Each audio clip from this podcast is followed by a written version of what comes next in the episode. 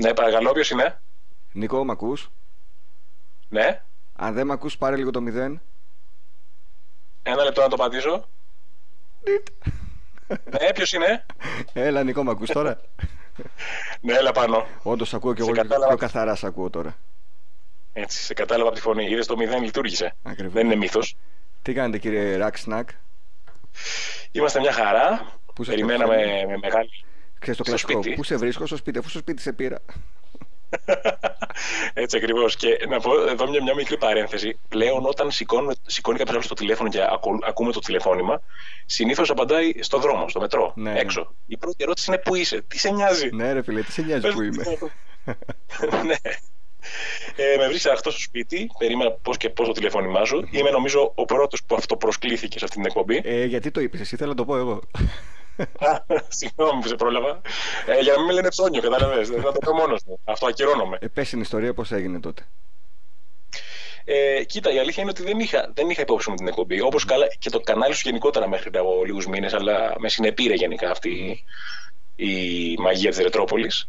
Και μ, άκουσα ένα podcast ε, εντελώς τυχαία και λέω αυτό μου αρέσει πάρα πολύ. Ένα άκουσα έτσι. Ναι. Και βγήκα κατευθείαν σε ένα story και να πω αυτοπροσκαλούμε σε αυτό. Λέω δεν μπορεί, θα τον εκθέσω τόσο πολύ που θα το κάνει και θα με πάρει τηλέφωνο. να Γι' πάρω αυτό μέρος. ακριβώς και το έκανα.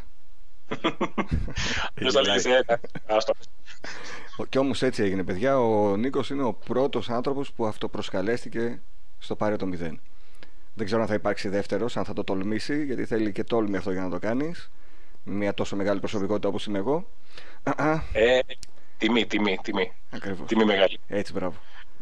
Λοιπόν, Νίκος, Αθήνα, πού μεγαλώσαμε και τι θυμάσαι, Νίκο, γενικά από την παλιά σου γειτονιά. Πριν πάμε, Ε. θα πάμε και στα snacks και σε όλα αυτά που μας ενδιαφέρουν, αλλά να γνωρίσουμε λίγο πιο πολύ τον Νίκο, που μέχρι στιγμής βλέπουμε μόνο τα χέρια του, αντί και λίγο τα πόδια του. Έτσι. Ε, και λίγο τα πόδια του, ε, και τουλάχιστον να ήταν ξυπόλυτα, να είχαν ένα ενδιαφέρον, να πεις εντάξει. Έχουμε Ε. δει νομίζω και τα ξυπόλυτα πόδια σου σε ένα βίντεο.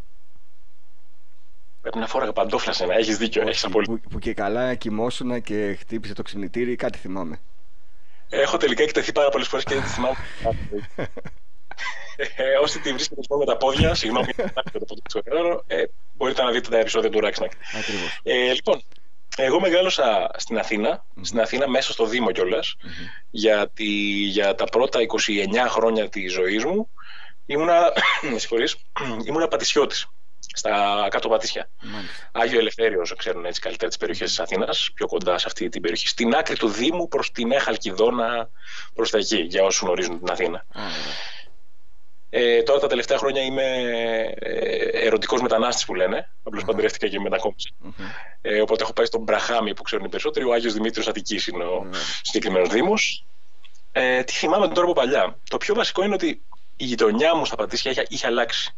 Δηλαδή το σπίτι που μέναμε γύρω-γύρω είχε πάρα πολλά οικόπεδα, τα οποία σιγά-σιγά χτίστηκαν. Άρα υπήρχαν κάποιοι ελεύθεροι χώροι, κάποιες αλάνες. Ε, έχει αλλάξει η γειτονιά σίγουρα και έχει αλλάξει και από όλες τις κοινωνικές αλλαγές, θα έλεγα. Δηλαδή τη μετανάστευση, όλα αυτά. Ε, οπότε υπάρχει ένα άλλο πρόσωπο τώρα. Το σπίτι που μεγάλωσε Εξω- Νίκο είχε αυλή, είχε πιλωτή. τι Ήταν μια ήταν; πολυκατοικία, πολυκατοικία. μια πολυκατοικία τεράστια. Χτίστηκε χτίστηκε το 1978 Μμ. Ε, μ, και ήταν ένα κτίριο πραγματικά για τα σημερινά δεδομένα που οι πολυκατοικίες, οι οικοδομές που λέτε εκεί πάνω. Ε, Εκεί πάνω, λες και εδώ πάνω Ναι. είμαστε κάτι άλλο.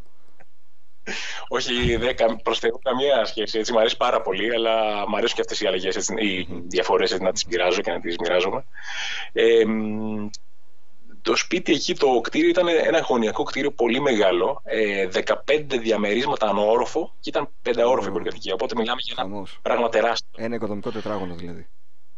Σχεδόν. Σωστά, σωστά. Ένα πολύ μεγάλο και εννοείται ότι οι προδιαγραφές τότε δεν ήταν οι ίδιες. Δεν υπήρχε πιλωτή, δεν υπήρχαν θέσεις στάθμευσης. Σου λέει εντάξει, δεν μπορεί να πήξουμε τόσο πολύ. Και δεν μου Όπως λες, και έπαιξε τελικά. Τι στα Ναι. οικόπεδα εκεί και στις αλάνες, τι θυμάσαι να παίζετε; Βασικά παίζατε έξω με φίλους να φανταστώ. Αρκετές Παίζαμε. ώρες. Κάτι το οποίο νομίζω έχει εκλείψει τώρα τελευταία. Ναι. Ε, παίζαμε αρκετά. Ε, το καλό είναι ότι ακριβώς από κάτω από την πολυκατοικία υπήρχε ένα φανταστικό κομμάτι του πεζοδρομίου. Είχε πεζοδρόμιο. Ε, από τη μία πλευρά ήταν δύο ζαρντινιέρε και από την άλλη πλευρά δύο δέντρα. Α, Σε μια μια χαρά, απόσταση- δύο τέρματα δηλαδή. Για τέρμα. Ακριβώς. Τέλεια. Ακριβώς. Οπότε εκεί παίζαμε μπάλα. Ε, δεν ήμουν ποτέ πάρα πολύ καλός στο ποδόσφαιρο, βέβαια. Ε, αλλά έχω να θυμάμαι δύο πράγματα. Αφενός αυτούς που φωνάζανε όταν τα αυτοκίνητα πληθύνανε, γιατί μετά τα σουτ πηγαίνανε στις πόρτες, βαθουλώματα, ε, γινόταν χαμός. Μπορώ να φανταστώ εμένα σε αυτή την ηλικία σήμερα να παραπονιέμαι γιατί βρίσκω το μάξι μου έτσι. Και στην, στο ισόγειο της πολυκατοικίας υπήρχε ένα ψηλοτάφανο ε, μαγαζί με βαρέα και μηχανήματα εργοστασίου που είχε μια πολύ μεγάλη πιτζαμαρία, καμία σχέση με τα διπλά τζάμια που έχουμε σήμερα. Ε, που δεν τα σπάσαμε ποτέ, αλλά όποτε η μπάλα πήγαινε εκεί πάνω, έκανε ένα εκοφαντικό θόρυβο μέσα. Ναι. Και βγαίναν έξω οι αυτοί που ήταν στο μαγαζί και μας κυνηγάγανε, εντάξει. Χαλαρά. Ε, όταν λοιπόν αποφασίσαμε να ηρεμήσουμε λίγο από την μπάλα, ε, παίζαμε πάρα πολύ έντονα, θυμάμαι, τις ψήρες. Mm-hmm. Δεν ξέρω αν. Παίζαμε και, ε, Ωραία, αυτό δεν ξέρω, είναι πολύ διαδεδομένο παιχνίδι. Οι ψήρες και τα μήλα προφανώς που τα ξέρουν όλοι. Mm-hmm.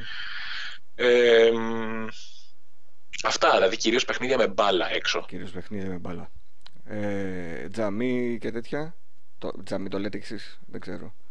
7, τζαμί ποιο είναι, ε, 9 πλακό, 7 πλακό. Ή τα πεντόβολα είναι αυτά; Όχι, κεραμίδια που στείνεις ένα κεραμίδι πάνω στο άλλο. Σαν πύργο. Όχι, όχι, όχι αυτό, το, αυτό δεν μου λέει τίποτα. Δηλαδή μπορεί να, μην, να είναι θέμα ότι δεν το έκανα εγώ ή, ναι, ναι. ή τα γειτονάκια, αλλά δεν μου λέει κάτι.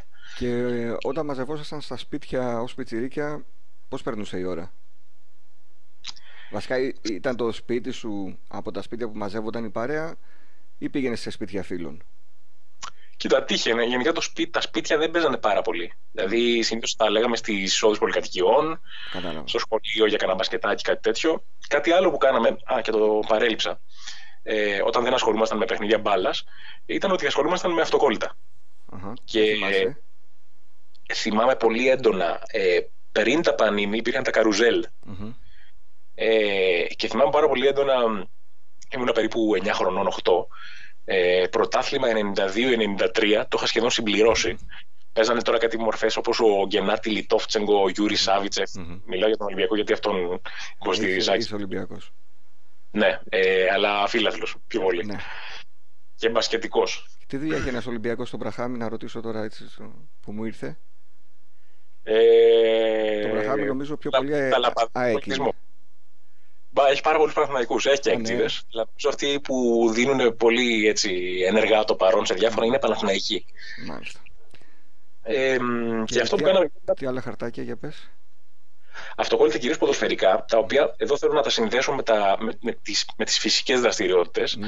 Γιατί υπήρχαν κάποια παιχνίδια που τα βάζαμε ας πούμε, τα αυτοκόλλητα να πέφτουν από μια γωνία τείχου mm-hmm. και αυτός που πλάκωνε τα αυτοκόλλητα του άλλου σε αυτή την πτώση, τα κέρδιζε. Κάναμε ένα τέτοιο παιχνίδι. Δεν θυμάμαι καν Αυτό το είχαμε και εμείς, ίσως να το έγραφε και στα σακουλάκια, στα φακελάκια μέσα, σαν ε, τρόπος παιχνιδιού. Σαν, αχα, σαν οδηγία. Ναι, ναι. Ή τα πετάγαμε κάπως, δηλαδή τα βάζαμε κάπως στην άκρη του δαχτύλου και τα χτυπάγαμε με το άλλο, με τον νύχι, ας πούμε, και κάνανε μια πτήση και όποιο προσγειωνόταν πάνω στο άλλο το κέρδιζες. Μετά υπήρχε μια πολύ δουλοπρεπή διαδικασία. Δεν ξέρω αν την είχατε αυτή και αν το λέγατε έτσι. Που είχε το πολύ περίεργο όνομα Μπουταρία. Όχι. Τουλάχιστον δεν το λέγαμε έτσι. Τουλάχιστον. Τι είναι η Μπουταρία τώρα; Uh-huh. Ένας τύπος με πάρα πολλά αυτοκόλλητα που δεν τα θέλει, δεν θέλει να τα ανταλλάξει, mm-hmm. παιδί μου, δεν ξέρω, έχει συμπληρώσει, έχει πάρα πολύ μεγάλο απόθεμα στέκεται σε ένα ψηλό σημείο, σαν να μιλάει πολιτικός. Από κάτω ένας όχλος έχει ακούσει, ξέρω εγώ, την κραυγή. Μπουταρία, μαζευτείτε! Ένα τέτοιο πράγμα. Και αυτός που είναι ψηλά με τα αυτοκόλλητα αρχίζει και τα πετάει ένα-ένα ή κατά πολλά μαζί. Και από κάτω γίνεται ένα brawling απίστευτο, ένα pit, ένα mosh pit. Για να πιάσουμε τα αυτοκόλλητα. Δεν το κάναμε αυτό, δεν είχαμε τόσο άπλες φίλους.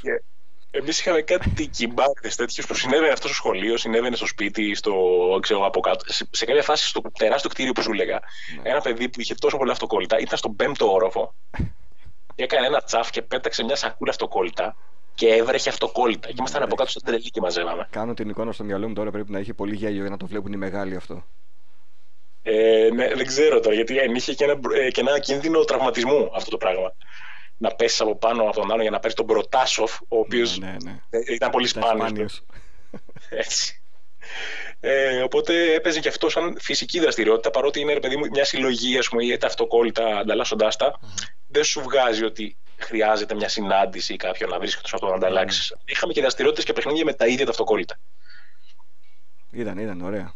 Με τα αυτοκόλλητα είχαμε και εμείς άλλα παιχνίδια. Αλλά ας πούμε παίζαμε με πλάκες από μάρμαρα. Δεν τα θυμάμαι κιόλας ακριβώς τα παιχνίδια. Ο, ο στόχος ήταν πάντως να κερδίσουμε αυτοκόλλητα χαρτάκια. Έτσι. Θυμάμαι πάρα πολύ έντονα επίσης ότι μέσα τα φακελάκια είχαν κάτι κουπόνια για να κερδίζεις την αφίσα της ομάδας σου και να πάνε να την πάρεις αυτό το ψιλικατζίδικο και κάτι τέτοιο. Ήταν τρελό αυτό το πράγμα. Εσύ δεν την είχε και σου έλεγε έλα από την επόμενη Τρίτη, ας πούμε, θα πάρω τηλέφωνο ε, να τη φέρω. Ναι, να την παραγγείλω. δεν μου λες τώρα, εκτός από το παιχνίδι έξω και τα λοιπά, είχαμε πάρα πολύ έντονα, στα λίγα βέβαια τηλεοπτικά κανάλια της εποχής, cartoons, τα οποία τα συζητάμε ακόμα και σήμερα. Και λέμε, ναι, ναι. σαν το τάδε δεν είναι σήμερα τα cartoons. Έτσι. Τι θυμάσαι να βλέπεις έτσι πολύ έντονα, να μην θες να χάσεις επεισόδιο; Θυμάμαι πολύ έντονα ε, χωρίζονται σε, σε δύο κατηγορίες. Είναι τα, τα παιδικά, θα το πω ετσι παρότι γενικά είναι πολύ, ε, πώς το λένε, ισοπεδωτικός ο όρος. Ε, παιδικά δεν τα, τα όλα. Πάμε να δούμε παιδικά. Σωστά. Αλλά υπάρχει, υπάρχει και κάτι χειρότερο. Είναι τα Mickey Mouse. Ναι, εντάξει. Έχω κλασικό, κλασικό πρόβλημα με αυτή τη φράση. Ε, εντάξει, εντάξει. Ε, αλλά ναι, ας πούμε, ρε παιδί μου, τα animated, ας πούμε, ναι, δεν ξέρω, τα παιδικά, ας πούμε. Τα Mickey Mouse. Να συνεννοούμαστε. Τα Mickey Mouse, έτσι. Τα τηλεοπτικά και αυτά της βιντεοκασέτας. Mm-hmm. Είναι δύο πολύ μεγάλες κατηγορίες. Γιατί πολλές φορές δεν, δεν συναντιούνται αυτά τα δύο. Ε, δεν θυμάμαι ποιο ήταν ποιο, αλλά θα τα πω γενικά. Μ' άρεσε πάρα πολύ το Mask. Mm-hmm. Με τα αυτοκίνητα ε, και το φοβερό μα... τραγούδι εισαγωγής. Ναι, τα τα τα Mask, ναι, ναι, ναι.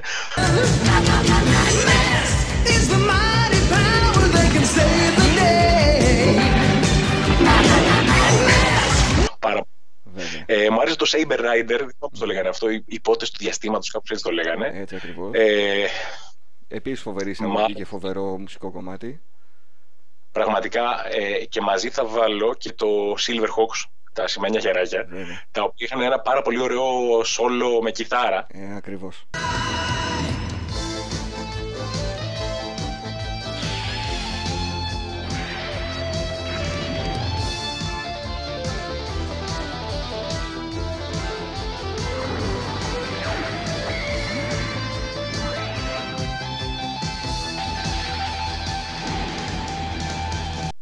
Παίζουν πολύ σε covers, είναι φανταστικό. Τα, τα σημαίνια γεράκια, ας πούμε, είναι ε, κλασική βιντεοκασέτα. Δεν ναι. θυμάμαι δηλαδή πότε τα έχουμε δει στην τηλεόραση και αν τα έχουμε δει. Και εγώ σε βιντεοκασέτα τα είχα δει. Και ευτυχώς που ήταν ο αδερφός μου μαζί, γιατί εγώ είχα μια, ένα κόλλημα με το να βλέπω ίδια πράγματα. Mm. Προφανώς είχαμε δει όλες τις κασέτες που υπήρχαν από το Thundercats, όταν mm. δεν το έπαιζε τηλεόραση. Ε, και εγώ ήθελα να ξαναπάρουμε από την αρχή να δούμε. Και μου λέει γιατί να μην πάρουμε αυτό; Και άπλωσε το κασέτη το χέρι και πήρε μια κασέτα από το Silverhawks το οποίο μου άρεσε πάρα πολύ. Mm. Τι να πω, είναι πολλά. Ε, το Τζουμαρού, ας πούμε, ήταν πάρα πολύ ωραίο. Ε, ο Τζουμαρού, ε, ο λευκός υπότης, έλεγε η βιντεοκασέτα. Α, έτσι το έλεγε. Ναι, ναι. Πολύ ωραίο, δεν καταλάβαινα καν τι θα πει πλόουρε. Ναι. Αλλά okay. είναι κωδικό και οδική ονομασία. Το έλεγε σε κάποιον που δεν έχει δει μέχρι Τζουμαρού και λέει τι λέει αυτός, τι είναι αυτό; Ακριβώς. Ε, μετά μου άρεσαν πάρα πολύ τα χελονιτζάκια, το original, το, το 87. Τα ωραία χελονιτζάκια που γνωρίσαμε. Έτσι, έτσι ακριβώς. Μετά όταν αλλάζει λίγο το σχέδιο, μπορεί να είναι απλώς εξέλιξη που είναι καλή, έτσι. Απλώς mm. όταν έχεις συνηθίσει κάτι, είσαι σε φάση να πεις εντάξει δεν είναι σαν το παλιό. Έτσι. Πρώτα, κάτι σε χαλάνε. Τα, μάτια. Ναι, θα πεις αυτό. Α, δηλαδή κάτι τέτοια σε χαλάνε, κάτι λεπτομέρειες, ας πούμε. Αλλά τα χελονιτζάκια νομίζω είναι μοναδική περίπτωση που το βλέπουν και τα καινούρια παιδιά και λένε Όχι, το παλιό είναι καλύτερο. Δηλαδή έχουν γίνει όντως εκτρώματα. Mm. Και αυτό υπάρχει, έχει επεκταθεί και σε άλλα πράγματα. Δηλαδή το είπα πιο περιπέτειε, που είναι μια εξαιρετική σειρά, το DuckTales. Έχει γίνει μια καινούρια σειρά τα τελευταία χρόνια. Το σχέδιο βλέπεις ότι είναι λίγο. Δεν ξέρω αν στους νέους αρέσει περισσότερο. Αλλά δεν είναι το ίδιο με το παλιό. Στο δικό μου το πιτσιρίκι πάντως εδώ στο σπίτι, ε, το αρέσουν πιο πολύ τα παλιά DuckTales από ότι τα καινούργια. Και σαν ιστορίες το αρέσουν πιο πολύ. Το κακό με το παλιό DuckTales είναι ότι νομίζω πως εκτός από μια τηλετενία το Treasure of the Lost Lamp τα επεισόδια δεν μεταγλωτίστηκαν ποτέ. Τα ναι, έπαιζε, ναι, θυμάμαι, ναι. το Mega με υπότιτλους και σαν επεισόδια σειρά δεν νομίζω ότι μεταγλωτίστηκαν. Όχι, τα έχω και μεταγλωτισμένα. Αν Μήπως έγινε αυτό. Θα σου δώσω τις πληροφορίες μετά. Θα το ήθελα, μου αρέσει πάρα πολύ αυτό. Και επίσης σε ένα, σε ένα σημείο δεν ήξερα καν ότι υπάρχει μεταγλωτισμένο το τραγούδι των τίτλων της αρχής. Ναι. Και πρωτίστηκε νομίζω πρώτη φορά για, για την ταινία αυτή με το, με το Τζίνι. Με το, με το... Δεν ξέρω αν έγινε και πρώτη φορά εκεί, αλλά στη σειρά που έχω εγώ στα επεισόδια είναι όντως μεταγλωτισμένο και το τραγούδι εισαγωγή. Ναι, είναι μια εξαιρετική φωνή. Ο Άλεξ Παναγί που έχει κάνει πολλές τέτοιες μεταγλωτήσεις. Ο άνθρωπος τραγουδάει, είναι φοβερός, ένας Κύπριος ταγλικό. Ε, εντάξει, το Πάπιες versus DuckTales δεν λέει τίποτα, αλλά γενικά ναι, ναι, πάντα ναι. στην μετάφραση και προκειμένου να πετύχουμε ένα λυρισμό ε, και τους στίχους θα, κάτι θα χάσουμε. Εγώ πάντα ήμουν λίγο πιο original πραγματο Ε, τα τραγούδια πούμε, στις ταινίες μου άρεσε να τα ακούω στο original ή τις ταινίες να τις βλέπω στο original, γιατί Ναι, πιστεύω ναι. ότι είναι αρχική τέχνης. Μετά, βέβαια, αν είναι καλή η μεταγλώτηση και αυτή προσφέρει στην τέχνη, αλλά πάω πρώτα με το original. Ε, εντάξει, απλά τώρα πιτσιρίκι ξέρεις πιο πολύ θες το μεταγλωτισμένο.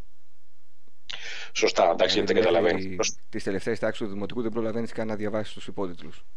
Σωστό, είναι ένα θέμα. Ε, Τι πήγες να πεις; δεν ξέρω αν πρέπει να κάνω μια επέκταση στις ταινίες τώρα και να, να πιαστώ από αυτό και να πω ότι μου αρέσαν πάρα πολύ όλα αυτά που είπα πριν, αλλά έχω μια ιδιαίτερη, ένα ιδιαίτερο κόλλημα. το οτιδήποτε είναι Disney.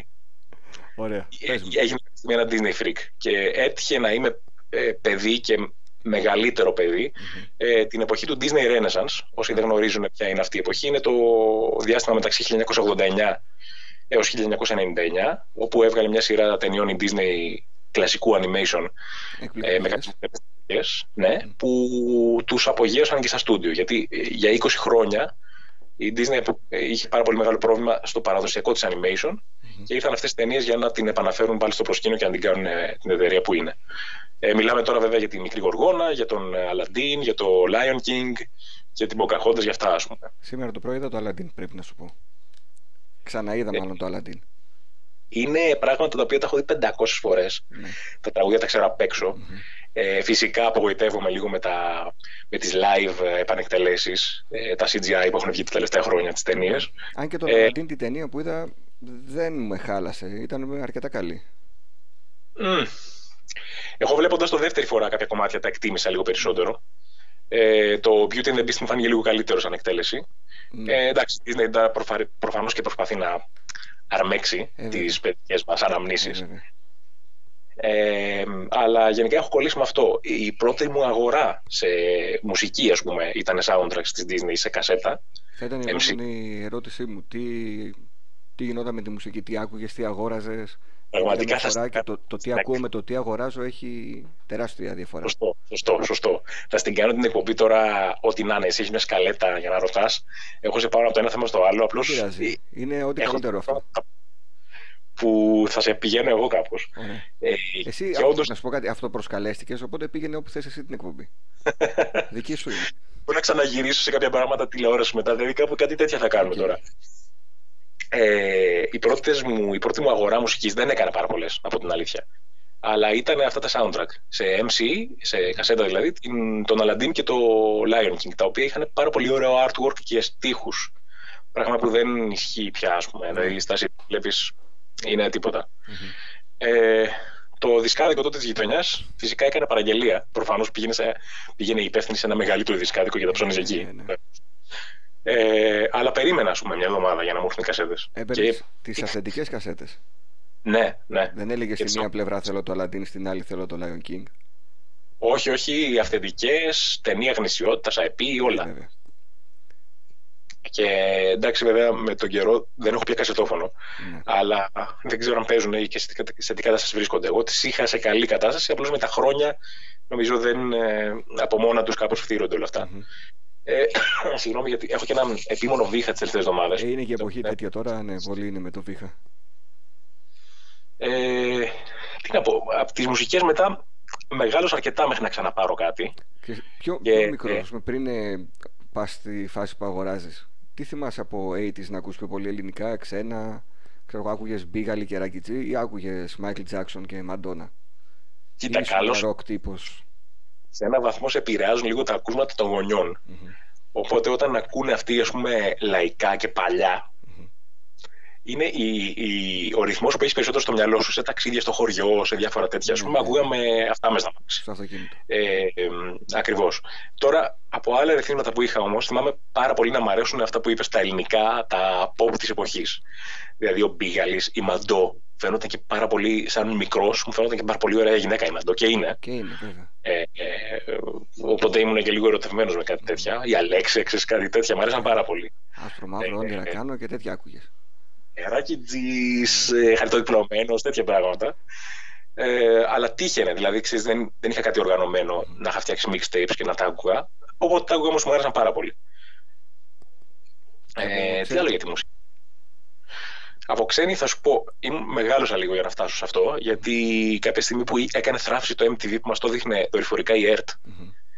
ε, ήταν στα, στα, προ- προς το δεύτερο μισό των 90s, οπότε είχα μεγαλώσει λίγο και μου άρεσαν πάρα πολύ τα, ε, τα pop της εποχής και κάποια λίγο πιο rock pop θα έλεγε κανείς. Δηλαδή, ποιοι ήταν τότε, ήταν η Aqua, ήταν πιο πριν οι Spice Girls και αυτές, ε, ήταν τουρλού πράγματα ρε παιδί μου, ήταν Ναι, εγώ το έχω δεις; ένα συγκρότημα Η R.E.M., Ναι, ένα ο συγκρότημα- Brian Adams. Μπράβο, η R.E.M., το Imitation of Life, ε, το Dolphins Cry από τους Live, κάτι τέτοια, ας πούμε, ήταν πάρα πολύ ε, δημοφιλή ακούσματα για την εποχή και μου άρεσαν πάρα πολύ και ήταν και η εποχή που τότε έπαιρνα μαζικά, γιατί είχα μαγευτεί από τα βίντεο κλιπ, μου άρεσαν πάρα πολύ όλα αυτά, έπαιρνα μαζικά CD singles. Α, ναι. Είχε, ας Είχε πούμε, μέσα το, ένα-δύο κομμάτια. Το Miami του Will Smith, α πάρουμε το Miami, ναι, είχε Ναι, ναι. ένα-δύο κομμάτια, remix, μπορεί να ήταν και κανένα πιο μοντέρνο που είχε μέσα κανένα βίντεο CD με το βίντεο κλιπ κτλ. Γιατί Αλλά αυτά CD, ήταν πολύ πω, πω, αργότερα. Ναι, έτσι Τι ακριβώς. φορμάτι αυτό. Έτσι, έτσι. Αλλά αυτό ήταν πολύ αργότερα. Δηλαδή, σαν μικρός, ε, δεν, δεν έκανα αγορές. Η πρώτη μου αγορά κανονικής μουσικής και όχι soundtrack, ας πούμε και τέτοια, ήταν ε, όταν ήμουν 13, νομίζω. Και ήταν ένα, ε, μια συλλογή που λεγόταν Fresh Hits. Μμμ. Τη θυμάμαι ακόμα και κάπου το έχω αυτό το CD, γιατί έχω, μετά έχω παίξει σε καμιά μαγαζιά ως DJ, Μμμ. οπότε το, το κρατούσα αυτό το Σου CD. έχει μείνει. Ναι, και είχε αυτή η συλλογή ε, ήταν σαν απορριπαντικό. Απ' έξω έμοιαζε με απορριπαντικό. Νομίζω ότι το θυμάμαι και όλο στο εξώφυλλο. Ναι, και μάλιστα είχε 18 τραγούδια και έγραφε 18 kg. Ήταν σαν κιλά. Ναι, Αλλά το ναι, kg ναι. ήταν κιλά. Τα kilograms ήταν killer grooves, ξέρω, κάτι Ναι, τέτοιο. Ναι, ναι. Και μετά είχε Έχω και το την εντύπωση 2, ας ότι, πούμε. Δεν ξέρω, το, σε δίσκο το έχει ο αδερφός μου, σε βινίλιο, σε CD το έχει. Που επίσης έπαιζε μουσική για πολλά χρόνια και ήταν από τις Το σειρές που CD έπαιρνε. έχει, έχει Backstreet Boys, έχει το Macarena Bayside Boys Remix, Ναι, ναι, ναι. έχει Take That, έχει κάτι τέτοια. Gina G. Ε, έχει τέτοια τραγούδια, έτσι, λίγο... Στη, γενικά στη μουσική είμαι λίγο περίεργος. Αν με ρωτήσεις σήμερα, ας πούμε, τι μ' αρέσει να ακούω, Ε, τι θα αγόραζες Ε, θέλω να μου πεις; Τι θα αγόραζα. Μμ. Ε, είπα στη γυναίκα μου βασικά να μου αγοράσει, μάλλον με είχε ρωτήσει τι μου αρέσει, ας πούμε, και μου αγόρασε πέρσι ε, ένα CD με, με παλιά jazz, Μμμ. ε, λυρική όμως, δηλαδή με στίχους, γιατί η jazz πολλές φορές είναι ορχιστρική μόνο. Μμμ. Ε, οπότε μου πήρε μια συλλογή με vocal jazz που μου αρέσει, τη βάζω στο αυτοκίνητο, τα ακούω και ηρεμό. Ωραία. Ε, αυτό που δεν μου αρέσει να ακούω είναι το ακούω τα πάντα. Γι' αυτό ρωτάω Ε, τι θα αγόραζες, κατάλαβες; Λοιπόν, θα σου πω. Θα αγόραζα ε, κλασική jazz και νεότερη, γιατί είναι πάρα πολύ ωραία. Ε, θα αγόραζα ε, συλλογές με ρεμπέτικα, μου αρέσουν πάρα πολύ, και τα παλιά. Και από ξένη μουσική παλιά ροκ, Μμμ. και δηλαδή μ, Stranglers, τέτοια πράγματα, μου αρέσουν πάρα πολύ. Ε, και τώρα από πιο καινούρια υπάρχουν αρκετέ αξιόλογες ροκ μπάντες. Δεν μπορώ να σου πω ότι είμαι ειδικό σε κάτι, απλώς σαν ακούσματα ε, βρίσκομαι κάπου εκεί. Ωραία. Όταν πας να αγοράσεις, πάρ' τα από δύο αντίτυπα γιατί τα ίδια πράγματα ακούμε. και τα ίδια Ωραία. πράγματα θα αγοράζαμε. Ίσως να αγόραζα Σούπερ. και κάποια συλλογή country αν έβρισκα κάτι καλό. Σούπερ, σούπερ. Εντάξει, ναι, η country είναι και ξαδερφάκι σε έναν βαθμό σε κάποια στοιχεία με την jazz, ας πούμε. Μμμ. Δηλαδή μπορεί να βρεις κάποια κοινά στοιχεία. Ε, οπότε ναι, το καταλαβαίνω απόλυτα. Δεν μου λες, κάποια στιγμή σε ένα βιντεάκι έδειξες ότι πήρες ένα Nintendo Switch. Ναι, Γιατί, πώς και έτσι, ασχολιώσουν από παλιά με τα video games, έχεις εμπειρίες, Ανοίγει μνήμες. το κεφάλαιο τώρα. Από τι μνήμες έχω πάρα πολλά. Δεν, δεν, δεν μπορώ να, να συγκριθώ, ρε παιδί μου, με μορφές όπως ε, Εγώ. στο προηγούμενο εκπομπή, ο- ε, όπως εσύ, όπως στην προηγούμενη εκπομπή ο, ο άλλος Νίκος. Ναι. Ε, ε, αλλά έχω πολύ έντονα βιώματα γύρω από τα games. Δεν κατάφερα να τα κάνω δικά μου όλα αυτά που ήθελα. Ε, και έτσι μου βγαίνουν κάποια. Αποθυμένα. Τώρα πια που είμαι στον κόσμο των ενηλίκων, μπράβο, μου βγαίνουν κάποια έτσι αποθυμένα, πώς να το πω. Ωραία. Όσο παίζεις video Ε. games θα παραμένεις παιδί, να το ξέρεις. Έτσι, έτσι. Θα ήθελα να παίζω περισσότερο. Ε, Κάποιες φορές με κουράζουν ή θεωρώ κάποια παιχνίδια πολύ δύσκολα και αισθάνομαι πολύ άσχημα να το λέω αυτό. Γιατί λέω ρε παιδιά, τα games ναι. απευθύνονται στις νεαρότερες ηλικίες. Μήπως είναι ντροπή να μην μπορείς να δυσκολεύεσαι ή να ζορίζεσαι με κάτι. Αυτό σκέφτομαι πολλές φορές. Όχι, όχι. ίσως είναι το συγκεκριμένο είδος το οποίο δεν σου ταιριάζει απλά. Μπορεί, μπορεί να είναι αυτό. αυτό είναι. Ε, τώρα το Switch. Ήμουν κάτοχος PlayStation 4. Mm-hmm. Σκέφτηκα ότι πολύ χαζά ότι θα βγει κάποια στιγμή το PlayStation 5. Μήπως να το σπρώξεις λίγο τώρα. Δεν είμαι αυτός που τη κρατάει την κονσόλη, να το πω. Αν και θα έπρεπε. Δεν είναι χαζή η τακτική πάντως που ακολούθησες. Ε, ναι, λέω να το σπρώξω τώρα που ε, βέβαια. θα βγει. Ακόμα καλό να μην του σκοτώσω Έτσι. Ε, σε αυτό να είναι κάτι που μοιάζω με τον Αρονίκο. Περιμένω και εγώ νέο μέλος στην οικογένεια. Ε, οπότε σκέφτηκα. Ευχαριστώ πάρα πολύ. Ε, Κοντοζυγό ώρα. Οπότε σκέφτηκα να έχω κάτι portable για να μπορώ να παίξω. Σου, απαντάω σαν να μην το ξέρω όλο κιόλας. Ότι δεν ξέρω τι περιμένεις, παιδί. Τα είχαμε πει εμείς το καλοκαίρι.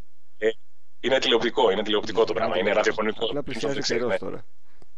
Έτσι, έτσι ακριβώς. Ε, οπότε σκέφτηκα να έχω κάτι portable uh-huh. ε, για να μπορώ να, να είμαι λίγο πιο ευκίνητος. Ή ξέρω εγώ, σκέφτηκα θα είσαι μέσα στα μευτήρια από εδώ, από εκεί. Σε τέτοια πράγματα δεν θα μπορείς να σε. Βέβαια, ναι. Θα γίνει γυναίκα σου να μην μπορείς να παίξεις ένα Super Mario Μπράβο. Να πει ξέρω, Νίκο, βγαίνει. Ε, και να είμαι εγώ σε φάση, τώρα τελειώνω αυτή την πίστα, περίμενε.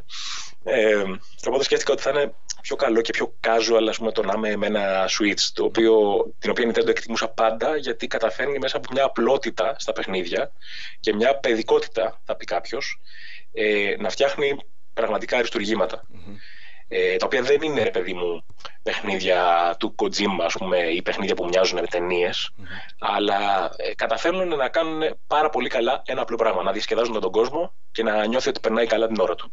Αυτό ακριβώς που είναι το σημαντικότερο. Αυτό πιστεύω και εγώ για την Nintendo. Φτιάχνει παιχνίδια, με όλη την ε, σημασία της λέξης παιχνίδι. Έτσι. Και ε, γι' αυτό δεν πέφτουν οι κινημές, δηλαδή είναι πολύ confident για αυτό που δίνουν και ο κόσμος το αγκαλιάζει, όχι αδίκως θα πω εγώ. Και από παλιά τι, τι είχες; Για Amiga έχω δει ότι έχεις ασχοληθεί, αλλά δεν ξέρω αν είχες ή αν πήγαινες απλά σε Αμιγκάδικα και περνούσες ώρες. Σε Αμιγκάδικα, όσοι γνωρίζουν, από τα πατήσια ήταν ο Αλεκτορίδης. Πάρα πολύ. Πριν ο Αλεκτορίδης να λύσει. Ε, Πώς το λέει. Ε, Κάπως έτσι. Ε, πριν Αλέκτορο ε, φωνήσε. Δεν θυμάμαι. Τέλος πάντων, είναι αυτό. Ε, και ήταν και ο Κουτσός, έτσι τον λέγαμε, γιατί ήταν ένα κύριο. Τι αυτά; Αυτό δεν ξέρω τι είναι όνομα, αλλά ήταν ένας κύριος παιδί μου που όντως κούτσενε και φαντάζομαι από εκεί του βγήκε. Και το χαρακτηριστικό του ήταν, δεν ξέρω αν ήταν πραγματικά τόσο κακές οι δουλειές τότε, ότι είχε σπα... ήταν σπασμένα τα γυαλιά του και τα είχε κολλήσει με λευκοπλάστ oh, ναι. το βραχή πάνω στο υπόλοιπο. Και λέει, τι έχει πάθει αυτός; Ε, οπότε Παίζαμε Amiga, ναι. Ε, πιο πολύ με μίλησε ο πατέρας μου αυτό που δεν το περίμενα. Συνήθως οι γονείς είναι σε φάση ξεκολλήστε από αυτά γιατί αποβλακώνεστε. Ναι. Ε, αλλά με πήγε πρώτη φορά σε Amiga ο πατέρας μου. Και μ' άρεσαν πάρα πολύ παιχνίδια όπως Βόρειο Νότι, Midnight Resistance, mm. ε, Sensible Soccer αργότερα. Ε, τρελό κόλλημα αυτό. Ε, στο σπίτι, στο σπίτι είχαμε ένα Atari 2600, αν δεν κάνω λάθος ε, εντάξει, κλασικό. Δεν θυμα... Τα παιχνίδια δεν τα θυμάμαι. Δεν ξέρω πώς τα λένε καν. Δηλαδή, ναι. παίρνει πολύ καιρός και χρόνια μέχρι να καταλάβω ότι ένα από τα αγαπημένα που έπαιζα. Και κλόνο του Atari που ήταν πολύ δημοφιλής τότε. Αρκετά ε, δεν ήταν κλόνο. τίτλους. Τα έχεις στη μνήμη, διάλεγε εκεί ένα, με ένα αεροπλανάκι έλεγες και έπαιζες. Μπράβο. Εγώ πολύ καιρό αργότερα έμαθα ότι ένα από τα αγαπημένα που έπαιζα εκεί ήταν το Pitfall. Mm-hmm. Το έμαθα αργότερα ότι λέγεται έτσι. Βέβαια. Ε, μετά θυμάμαι ένα πάρα θυμάμαι κάτι χαρακτηριστικά boxing παιχνίδια, ένα άλλο που ήσουν μέσα σε ένα σούπερ μάρκετ, δεν θυμάμαι καν πώς τα λένε αυτά. Ε, αλλά περνάγαμε, περνάγαμε καλά με πράγματα που σήμερα θα, θα βλέπαμε ως απλά sprites στην οθόνη. Εννοείται, ναι. Γιατί δεν υπήρχε αυτά. Έχω παίξει άπειρες ώρες μπάσκετ με δύο ανθρωπάκια και μια τετράγωνη μπάλα. ναι, Αυτά είναι μαγικά. Τα βγάζουν σαν memes κάποτε που ο Αντένα έδειχνε μπάσκετ τα τελευταία ναι, χρόνια. Ναι, ναι, ναι. Ε, με την ποιότητα και καλά που είχε, ας πούμε, λέγανε Α, μπάσκετ live στον Αντένα και βάζανε ένα screenshot από το, από την Amiga, από το Atari, ας πούμε. Από το Atari. Ε, μετά από αυτό, με καλούς βαθμούς στο σχολείο προς την έκτη δημοτικού, το οποίο είναι, το ακούω να το λένε συχνά και στα, και στα podcast τα δικά σου. Βέβαια, ήταν, ναι, το, ε, ο στόχος. Ήταν κίνητρο. Ναι, ναι. Το κίνητρο, ναι. Ε, μου είχε πάρει ο πατέρας μου έναν κλόνο Famicom Ε, το οποίο τότε το υποτιμούσα γιατί έλεγα εντάξει, επειδή μου είναι κάτι φτηνό κτλ. Αλλά στην πραγματικότητα δεν ήξερα καν ότι αυτό που έχω μπροστά μου σαν σχήμα είναι το NES στην ε, Ιαπωνία. Στην Ιαπωνία, ακριβώς. Ε, εγώ είχα στο μυαλό μου παιδί το κουτί τον μπαούλο, ας πούμε, ότι αυτό είναι το αυθεντικό κτλ. Αλλά δεν εκτιμούσαμε το πώς πραγματικά μέσα σε μια μνήμη, μέσα σε μια κασέτα ήταν 200 παιχνίδια, τα οποία ήταν αυτά τα παιχνίδια. Δεν έπαιζες κάτι διαφορετικό. Ακριβώς. Έστω και μια μικρή καθυστέρηση σε σχέση με την Αμερική. Γιατί εμείς παίζαμε το Super Mario Bros. 1 πούμε, το 93 με 95 και αυτό είχε βγει το 85. Ε, αλλά και πάλι έπαιζες αυτό. Και κάτι που δεν κατάλαβα ποτέ, αλλά μου φάνηκε πολύ αστείο πραγματικά τότε που έπεσα πάνω του. Βάζω μια κασέτα μέσα και έλεγε The Lion King. Mm. Θα παίξω, ρε παιδί μου, κανονικά αφήσα της ταινίας, λες θα παίξω το Lion King. Το βάζεις μέσα. Και μέσα ήταν το Jungle Book το παιχνίδι. Ο Μόγρι δηλαδή. Ε, και η γελιότητα. Όλο το παιχνίδι ήταν ακριβώς όπως έπρεπε. Δηλαδή ο Μπαλού, ο Σιρχάν, το Φίδι και τα πάντα φανταστικά γραφικά. Και απλώς ο Μόγλης, το κεφάλι του, είχε κάτι σαν λιονταροκέφαλο. το παιχνίδι ήταν όμως αυτό. Και λέω πώς το κάνανε, ποιος Θεούλης πήραξε τα sprites και έβγαλε αυτό το πράγμα. Αν το βρω, αυτό θα βάλω να το δουν τα παιδιά πραγματικά. Και γιατί το κάνανε. Ε, δηλαδή, ναι, το παιχνίδι ήταν φανταστικό από μόνο του ε, το πρώτο, ήταν αυτό. Το πρώτο πρώτο παιχνίδι που θυμάσαι να βλέπεις έτσι και να, να είναι η πρώτη σου επαφή με ηλεκτρονικά; Κάποιο από τα, από τα mm. Μπορεί να ήταν ξέρω, το ψάρεμα. Mm-hmm. Δηλαδή κάτι τέτοιο νομίζω. Ή το Pong. Δηλαδή κάτι, κάτι πολύ απλό. Έξω σε ηλεκτρονικά, ε, σε ουφάδικα και τέτοια; Ναι, ναι, ναι. Ε, είχα την τύχη στο χωριό, ε, σε κάτι καφενεία και σε ένα ε, προπατζίδικο. Άλλοι το λένε προποτζίδικο, εμένα μου αρέσει ο πληθυντικό, είναι ένα προπατζίδικο. Mm-hmm. Ε, ναι, με τα προπά έτσι. Ε, υπήρχαν διάφορα. Αυτά που με μάγευαν από τον πρώτο καιρό ήταν το Altered Beast, το Golden Axe. Ε, εμείς, ναι. Ήταν στα, στα coin op όμως, τα ίζαμε mm-hmm. μηχανήματα. Και φυσικά Street Fighter 2, mm-hmm. που εδώ με αναρωτιόμουν αν υπάρχει το 1. Υπάρχει. Και έμαθα αργότερα ότι ήταν κάτι περιορισμένη κυκλοφορία, ας πούμε, κτλ. Ναι. Αλλά μια ζωή θυμάμαι Street Fighter 2, Street Fighter 2 Turbo, Street Fighter 2. Το, το 2 γενικά το είχαμε ξεσκίσει σαν έννοια. Ε, ναι. Αλλά αυτό θυμάμαστε. Και εννοείται μπλάνκα όλοι. Street Fighter 2 θυμάσαι ουρά για να περιμένουν να παίξουν. Ε, ουρά, εντάξει, δεν θα το λέγει ουρά, αλλά ήταν ένα θέμα ότι κάποιος το τάιζε συνέχεια και περίμενε από πίσω. Μπλάνκα και τσάντα ε, περισσότεροι. Ναι, γιατί πατώντας όλα τα κουμπιά μαζί ή θα έβγαζε, θα έκανε τον Πίκατσο Μπλάνκα. Ναι. ναι, ή θα, θα έκανε η, η, η Τσουν Λί, εμείς έτσι τη λέγαμε, Τσαν Λί, ε, ε, τι λέγανε οι άλλοι, θα έκανε αυτό με το πόδι κτλ. Επίσης, να πω ότι το συγκεκριμένο παιχνίδι ε, είχε πάρα πολλές έννοιες, μάλλον πάρα πολλές ε, αποδόσεις στο πώς λέγανε ο καθένας τους χαρακτήρες. Ε, ναι. Δηλαδή, το Ρίου για παράδειγμα, όλοι το λέγανε Ρόι. Εμείς το λέγαμε Ρούι. For some reason. Ρίου, Ράγιου, Ρόι, ό,τι θες. Ναι, ναι. Τσουν Λί, Τσαν Λί. Ε, εμένα μου άρεσε το Τσουν πάντα. Ναι, ναι. Ε, ήταν διάφοροι. Ο Μπάισον, ας πούμε. Ο Μισελ ήταν σε εμάς. Θυμάμαι επίσης άλλη μια μνήμη. Θα σε ξαναπάω στον κινηματογράφο τώρα. Ε, Street Fighter, η τελική μάχη, έτσι το λένε στα ελληνικά. Τραγική ταινία. Ε, τραγική ταινία. Με έχει πάει ο πατέρας μου σε ένα κινηματογράφο, ο οποίος μου άρεσε πάρα πολύ το ότι είχε τηλεφωνητή για να σου λέει το πρόγραμμα. Και θυμάμαι πάρα πολύ έντονα. Ήταν, ναι. ναι, ήταν θερινός κινηματογράφος mm. και η φωνή έλεγε ε, Street Fighter, η τελική μάχη, όπως το λέγανε ακριβώς. Mm. Ραουλ Τζούλια, Ζαν Κλοντ Βαντάμ, σε ένα φοβερό έργο με, έλεγε μια στο πόδι έτσι, mm. Περιγραφή. Και μετά έλεγε στον κινηματογράφο μας μπορείτε να απολαύσετε ε, χωριάτικο σουβλάκι, παγωμένη μπύρα και διάφορα τέτοια. Μετά, αμέσως μετά το Ζαν Κλοντ Βαντάμ. Αν ήξερε ο Ζαν Κλοντ Βαντάμ ότι το όνομά του ε, συνδέεται με τα σουβλάκια, δεν ξέρω αν θα του άρεσε πάρα πολύ αυτό. Κοίταξε, αλλά... όταν είχε έρθει η Ελλάδα πάντως μια χαρά τα τίμησε και τα σουφλάκια και χόρεψε και τις ε, ζεμπεκές. Νομίζω ότι επιβάλλεται. Ε, αλλά τέλος πάντων το θυμάμαι πάρα πολύ όταν ότι ήταν μια πολύ αποτυχημένη ταινία. Ειδικά σε σχέση με το, το 94 βέβαια νομίζω αυτή η ταινία. Ε, σε σχέση με το Mortal Kombat το 1 που βγήκε το 97 και ήταν... Εμείς το βλέπαμε και πώς να το πω τώρα με έναν τρόπο που ήταν... είναι family. Πώς να το πούμε, τάβλα. Ε, ναι, ρηγούσαμε από συγκίνηση, ρε παιδί μου. Όταν έπαιζε αυτό το τέκνο της εισαγωγής, ε, ναι. ε, εγώ πραγματικά το ακούω ακόμα και ανατριχιάζω. Παρότι δεν μου αρέσει τέκνο, αλλά αυτό έβλεπα τους τίτλους της ταινίας στην αρχή στον κινηματογράφο και ήμουν σε φάση να σηκωθώ πάνω να αρχίσω να ουρλιάζω. Ακριβώς. Ένα με το Παρότι Mortal είχε Kombat και, ένα με... ταινίες. και αυτό είχε γίνει και με την ταινία Blade. Ναι, το με Blade την δεν μουσική το. Που ήθελες να σηκωθείς και να χορεύεις. Ναι, ναι.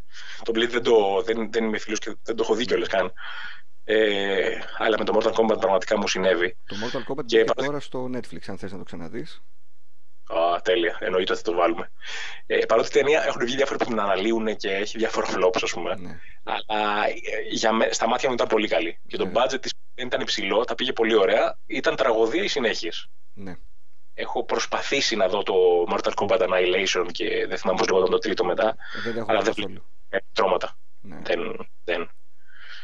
Ε, Τώρα έτσι όπως τα έκανα ρόιδο, ψάξε να βρει τη σκαλέτα σου να, με- να δεις που θα πάμε. κοίταξε, Θα σε ρωτήσω ποιο μηχάνημα ή κονσόλα ή υπολογιστή είχε φίλο σου ή ξάδερφο ξέρω και τα λοιπά και το ζήλευες και δεν το απέκτησες ποτέ;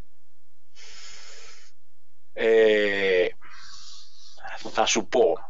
Ε, Καταρχάς τα ζήλευα όλα. Μμμ. Ε, απλώς αυτό στο οποίο ήρθα πάρα πολύ κοντά μου άρεσε πάρα πολύ και θα ήθελα να το έχω και έλεγα ότι δεν θα βαρεθώ ποτέ ε, ήταν το Super Nintendo με το Donkey Kong, το Donkey Kong Country. Εντάξει. Ήταν ένα παιχνίδι επανάστασης για την εποχή του. Το έβλεπες και λες δεν υπάρχει περίπτωση αυτό το πράγμα να είναι αληθινό. Μμμ. Ε, και θα το ήθελα πάρα πολύ. Ε, μ, δεν αποκτήσαμε ποτέ Super Nintendo, αλλά παίξαμε με, με παιδιών που γνωρίζαμε, ας πούμε, φίλους, ας πούμε. Ναι, το ίδιο ακριβώς Ε, είπα και εγώ για τον Donkey Kong όταν μου δάνεισε την κονσόλα στη μαθητή μου και μου λέει ρε φίλε να σου πω κάτι, δεν μου το ζήτησες, λέει, αλλά επειδή ξέρω ότι παίζεις, πάρε την κονσόλα με αυτό το παιχνίδι και θα τα πούμε αύριο στο μάθημα. ναι, και Και, όταν και έβαλα την αύριο κονσόλα. στο μάθημα ο μικρός Πάνος. Ναι, μου είπε στο σαγόνι πώς βλέπεις τα καρτούν. Έτσι. Ναι, ναι. Λέω τι είναι αυτό, νόμιζα ότι θα πάω να τα πιάσω τα πράγματα από μέσα. Ήταν πολύ ιδιαίτερο. Δηλαδή, σαν παιχνίδι, λες, δεν, δεν μπορεί αυτό να είναι αλήθεια και να το ζω. Και ενθουσιαζόμασταν πάρα πολύ με αυτά τα παιχνίδια, σε βαθμό έτσι που λες, το θυμάσαι τόσο πολύ και παίρνεις τώρα στο- το Super Nintendo Classic Mini που το πήρα, Ναι, έβαλε το Donkey Kong Country να παίξω και λέω, εντάξει, ωραίο είναι. ναι. Αλλά τότε που το είχα δει, λες, δεν, δεν υπάρχει αυτό το πράγμα. Τότε Γιατί ήταν- δεν υπήρχε. Ξέρεις, δεν υπήρχε, ναι, ήταν ό,τι καλύτερο μπορούσες να δεις στη συγκεκριμένη στιγμή. Και ήταν αυτό που λέγαμε πριν για την Nintendo. Ε, παρότι είναι της Rare το παιχνίδι, Μμμ. Ε, ήταν όμως αποκλειστικό ε, και δημιούργησε σε ένα, σε ένα παιδικό ας πούμε, περιβάλλον ένα πράγμα απίστευτο. Όντως και η δυσκολία του παιχνιδιού δεν τη λες και παιδική, ήταν δύσκολο παιχνίδι.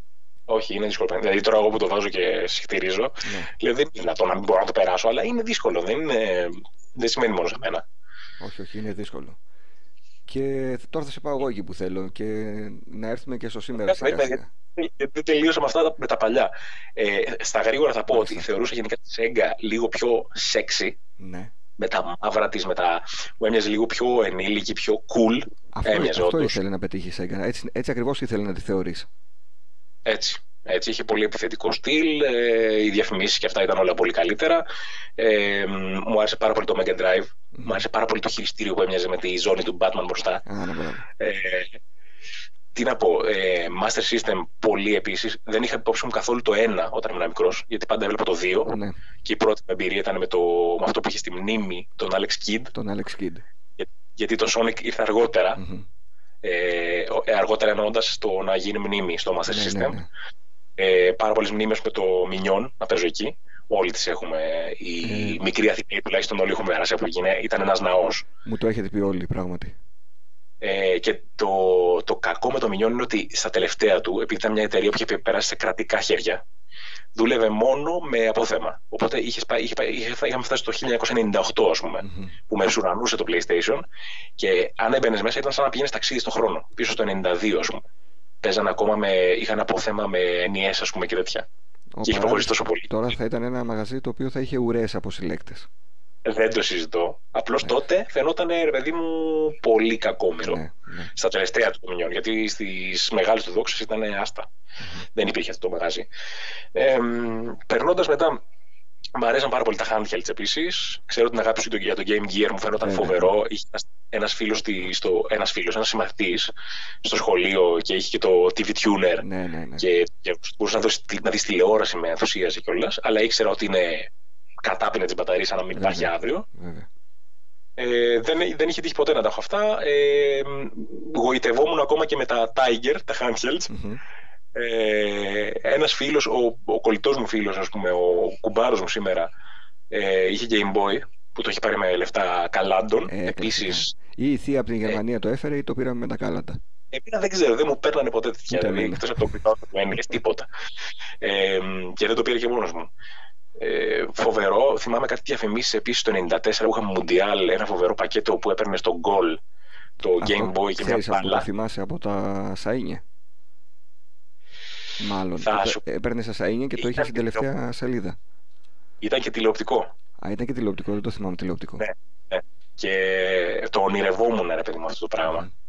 Αλλά δεν το πήρα ποτέ. Οπότε, όπως καταλαβαίνεις, μένουν πολλά αποθυμένα που μου βγαίνουν Αυτά τα μετά. αποθυμένα δεν στα καλύπτουν τώρα οι mini κονσόλες που έρχονται σιγά σιγά; Ε, ναι, σε έναν βαθμό ναι, αλλά ξέρεις τι, έρχονται τόσα πράγματα στα χέρια μου. Ναι. Δηλαδή το Super Nintendo Classic Mini που με τα ενσωματωμένα παιχνίδια, μετά είδα κάποια βίντεο σου και έβαλα και εγώ παιχνίδια από Ε, το βέβαια. Genesis, από και τρέβει από τέτοια, ας πούμε, και έχω τόσα πολλά. Που δεν είναι, δεν είναι πάρα πολλά σε απόλυτο αριθμό, αλλά για μένα είναι πολλά. Δεν, προλα... δηλαδή, Δεν προλαβαίνεις. χρειάζομαι δύο για να παίξω. Ε, ναι.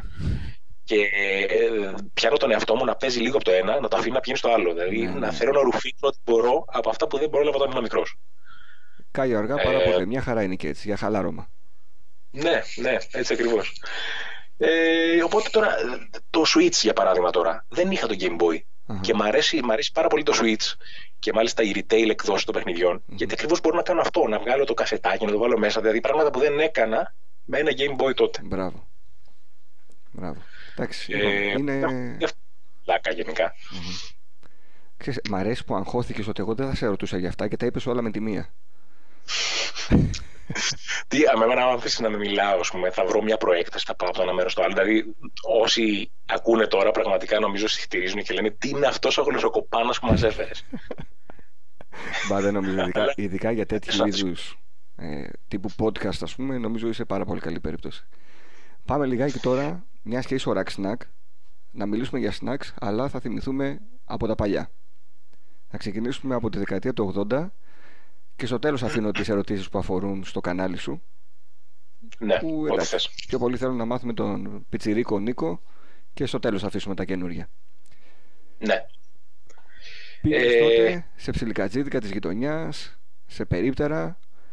Τι ήταν Έπαιζες. αυτό που αγόραζες ρε παιδί μου με την πρώτη ευκαιρία; Δεν έλεγες δεν γίνεται ή με τα ρέστα θα πάρω αυτό ή οπωσδήποτε δεν θα λείπει αυτό το πράγμα το σπίτι. Τι να πω τώρα, γιατί είναι αρκετά Πες και μου- διάφορα. πες μου με τα ρέστα ας πούμε. Σε στέλνω να πάρεις και εγώ εφημερίδα. Με τα ρέστα τι έπαιρνες; Ε, Έπαιρνες Είχα- μαστίχες, ε, τέτοιο, ε, μπαλίτσες; εντάξει, έπαιζε, έπαιζε πάρα πολύ ναι, το να πάρεις με τα πολύ ψηλά, ας πούμε, ε, να πάρουμε καμιά big bubble ή να πάρουμε ξέρεις, μεμονωμένα, μεμονωμένες τσίχλες, ας πούμε. Ε, από πού να ξεκινήσω τώρα, είναι πάρα πολλά. Ε, Καταρχάς να πω ότι τη δεκαετία του 80 τη θυμάμαι περισσότερο λίγο σαν όνειρο, σαν ζωγραφιά. Γιατί εγώ γεννήθηκα το 83, οπότε το, 80, το 90 ας πούμε, που τελείωσε. Αρχές 90 θυμάσαι κυρίως. Ήμουνα, ναι, ήμουν 7 ετών, ας πούμε. Οπότε θυμάμαι αρχές 90, το πρώτο μισό της δεκαετίας του 90, λίγο πιο καθαρά. Ε, μ' αρέσαν προφανώς πάρα πολύ γαριδάκια, δηλαδή τύπου τα πίτσα, τα πιτσίνια, κάτι τέτοια, ας πούμε, τα πακοτίνια. Τα πίτσα μεξικάνα λες. Πίτσα μεξικάνα, ναι, που ήταν και αυτά taste ήταν. Και ήταν κάποια που ήταν, ήταν όλα στρογγυλά. Όλα ήταν, ναι. Ναι. Ήταν στρογγυλά. Γιατί θυμάμαι ότι κάποια γαριδάκια ήταν που ήταν γαριδάκια κανονικά και μέσα είχε και δύο στρογγυλά, ας πούμε. Ε, Αυτά ήταν τα, τα έξτρα, τα τυρογαριδάκια. Έτσι είναι και τώρα. Μμ, μμ, αυτό θυμάμαι. Ε, θυμάμαι να μου αρέσουν πάρα πολύ ε, κάτι καραμέλες που είναι. Σήμερα τις έχω ξαναδεί με γεύση τριαντάφυλλο και λέγονται φιλιού. Τότε βγαίνανε σε μπλιστεράκια σαν να είναι ασπιρίνες. Αλλά ήταν στρογγυλές και μοιάζανε με γκαζάκια. Είχαν χρώματα κάπως. Μα δεν τα θυμάμαι καθόλου Ε, αυτά. ναι, αυτές βγαίναν έτσι και λες τι σαν ε, φάρμακα ήταν. ε. Αλλά ήταν, μου αρέσαν πάρα πολύ στην όψη κυρίως και στο άρωμα και μετά όταν τα έπαιρνε λες εντάξει. Ε, τελικά ίσως να μην ήταν τόσο ωραία στη γεύση, αλλά κάθε φορά πάθαινες το ίδιο. Θύμιζε, και τόσο θύμι- ωραίο. θύμιζε λίγο αντιβίωση όταν το έτρωγες; Ε, Κάτι όχι, έχω- είχε, είχε, είχε μια γεύση τριαντάφυλλο. Τριάντα. Το οποίο γενικά είναι ένα πράγμα το οποίο δεν το συναντά πια σε γλυκά. Ναι. Και θυμάμαι και ένα παγωτά της αγνό, όταν έβγαζε αγνό πα- παγωτά. Εσείς κιόλας θα τα ζούσατε περισσότερος ως μικρή Θεσσαλονίκης. Ε, που υπήρχε ένας πύραυλος με γεύση βανίλια τριαντάφυλλο. Δεν πρέπει να το έχω δοκιμάσει ποτέ γιατί το τριαντάφυλλο το συγχαινόμουν από τη βανίλια τριαντάφυλλο. Ναι. Πήγαινα σε Μπορεί. κατευθεία εκεί πέρα και μου έλεγε να σου βγάλω ξέρω εγώ, υποβρύχιο. Εγώ τρελαμένος. Ναι, ναι, ναι. Και μου φέρνει τη γεύση τριαντάφυλλο και ήταν μια ιδέα. Όχι, όχι, εντάξει, εμένα κάπου μου βγάζει μια νοσταλγία ρε παιδί με αυτό, με το τριαντάφυλλο. Ε, και μου αρέσει πάρα πολύ. Ε, και μια, πια έπιασα τα παγωτά, κάτι πραγματικά παλιό που θυμάμαι, είναι τα παγωτά άστι. Ε, Δεν τα είχαμε εμείς. Μ, τα, είχαμε, τα είχαμε εδώ πάντως και είναι πολύ χαρακτηριστικό της pop κουλτούρας ας πούμε και υπήρχαν κάτι παγωτά παιδικά έτσι με τα στρουμφάκια για παράδειγμα που μου αρέσαν πάρα πολύ και νομίζω είχαν και κάποιο είδους παρφέ, κάτι ένα φιστικάκι που ήταν ε, φοβερά για την εποχή και μια και έπιασε το παγωτό να πάω στο Μινιόν ξανά όπου στην είσοδό του είχε παγωτατζίδικο στον τοίχο κάπως ένα, ένα, ενσωμα- ένα κάπως ναι, ναι, ναι. εντυχισμένο Ναι. ε, και εκεί έφαγα νομίζω πρώτη φορά παγωτοφιστίκι. Το οποίο είχε και την εξαιρετική ιδέα ο παγωτατζή να είναι και παρφέ, δηλαδή να έχει όντως μέσα ξηρούς Να έχει καρπούς. κομματάκια, ναι. Ε, οπότε ήταν το πράσινο παγωτό που όλοι γνωρίζουμε με ξηρούς καρπούς μέσα. Οπότε λέω το παγωτό φιστίκι έχει πραγματικά φιστίκια. Μου φαινόταν αδιανόητο όταν ήμουν μικρός. Και λέω δεν γίνεται να υπάρχει αυτό το πράγμα όταν η νόρμα ήταν παγωτό βανίλια, παγωτό σοκολάτα. Ε, ναι, ναι. Ε, Ναι, ήταν κάπου, μπροστά. Κάπου στα early 90s ήταν που πρωτογνωρίσαμε πράγματα με σιρόπι καραμέλα, με σιρόπι αγριοκέρασο, με λευκή σοκολάτα. Λευκή σοκολάτα το 91. Δεν Ναι. μπορούσα να το Η- η διαπιστήσω ότι κραν- υπάρχει αυτό. Η κράντζ ήταν, ποια ήταν που είχε έρθει πρώτη; Ε, Δεν θυμάμαι. δεν Εγώ ξέρω σαν αν πρώτη ανάμνηση νομίζω ότι η break κράντζ με έχω. τις σταφίδες και τα τέτοια. Η γνωστή break που έχουμε Η και τώρα η break, λευκή. Η break, ναι. Αυτή υπάρχει από πολύ παλιά. Η λευκή σοκολάτα γενικά όμως στα γλυκά, στα παγωτά, έλεγες τι είναι αυτό το πράγμα; Ε, ήταν σχεδόν μαγικό δηλαδή. Μμμ. Ε, τι Δεν άλλο λες, να πω για Εκείνα τώρα δεν, δεν θυμάμαι και πώς τα λέγανε. Νομίζω σε ρώτησα και όταν βρεθήκαμε από κοντά. Που ήταν σαν πέτσα, σαν, ε, σαν γλώσσα, πορτοκαλί χρώμα με αυτοκόλλητο Ε, γιατί μπράνι από ψιλικατζίδικο, γλύκισμα. Τα είχαν όρθια σε ένα ποτήρι. Είχε με βράνι και από τις δύο πλευρές. Την άνοιγες και ήταν με γεύση πορτοκαλιού. Δεν το θυμάμαι αυτό που λες τώρα. Ε, Ε, μια μπορεί ιδέα. να το δεν ξέρω. Ευτυχώς, άμα είναι για ιδέα, καλύτερα. Ναι, ναι, μάλλον δεν το έχεις πετύχει. Ε, εμ, ένα άλλο που σκέφτομαι πάντα, ε, ε, ένα από τα πρώτα σνακ, ας πούμε, ήταν ένα κρουασάν. Δεν θυμάμαι καν ποιο ήταν. Ε, ήταν η εποχή που πήγαινα πρώτα τάξη δημοτικού και υπήρχε τότε η συνήθεια στο διάλειμμα να περνούσε η μαμά απ' έξω από τα κάγκελα Να σου και δίνει... κάτι να φέρνει. Ναι. Και θυμάμαι ένα κρουασάν με διάφανη συσκευασία που έχει ζωγραφιστεί κάπως στη μνήμη μου το πώς μυρίζει, τι γεύση έχει. Ένα πράγμα φοβερό που κάποιες φορές κάποια κρουασάν σήμερα μου το θυμίζουν και λέω κοίτα να δεις μου ξυπνάει μια μνήμη από μικρό παιδί. Είδες μια ημεροδιά πόσο Ναι, μπορεί να σε ναι. ταξιδέψει; Ε, τώρα θα αναφερθώ και σε κάτι άλλο το οποίο είναι λίγο συναισθηματικό. Για μια και μυρωδιέ. Ε, είχε τύχει πρόσφατα να, σε ένα εμπορικό κέντρο ένα σαπούνι. Έπλυνα τα χέρια μου τέλος πάντων και μου μύρισε όπως μύριζε ένας παιδικός μου έρωτας. Ήταν μια Έλα, κοπέλα ρε στο φίλε. σχολείο. Δεν ξέρω αν ήταν ξέρεις, κάποια παιδική κολόνια ή κάτι τέτοιο, ρε παιδί μου. Μμμ. Και μου μύριζε αυτό. Και λέω, κοίτα να δεις τώρα πώς οι νευρώνες μου κατευθείαν ας πούμε, Ναι, λειτουργήσαν ναι, και ναι, έφτιαξαν ναι. εικόνες από τότε. Πω, πω. Ήταν φοβερό. Εγώ το παθαίνω αυτό όταν περνάω εδώ στη γειτονιά και μυρίζω κεφτεδάκια. Εντάξει, πιο ταπεινό. Εγώ πήγα να το πω στο ρομαντικό, αλλά εντάξει, και αυτό μετράει. Και μου θυμίζει παλιά ξέρεις, στα σπίτια με, που ήταν όλα με αυλές μπροστά μονοκατοικίες και έλεγες η κυρία Τάδε μαγειρεύει κεφτεδάκια. Η θεία Τάδε Ναι. μαγειρεύει, ξέρω εγώ, κολογυθάκια. Κοίτα, Τώρα συμβαίνει, όταν συμβαίνει μέσα στα κτίρια, ε, είναι πάρα πολύ. είναι ένα extravagant γεγονός, γιατί ο κόσμος γενικά δεν πολύ μαγειρεύει. Όταν ανοίξει την πόρτα και σου μυρίσει κάτι μέσα, στο, μέσα στην πολυκατοικία σου, ε, λες: Όχι, κάποιος μαγειρεύει. Μανούλα, ξέρεις. Που είναι γύρω, ναι. Ήρθε η μάνα καμιά νύχτα και τη μαγειρεύει, κάτι τέτοιο συμβαίνει.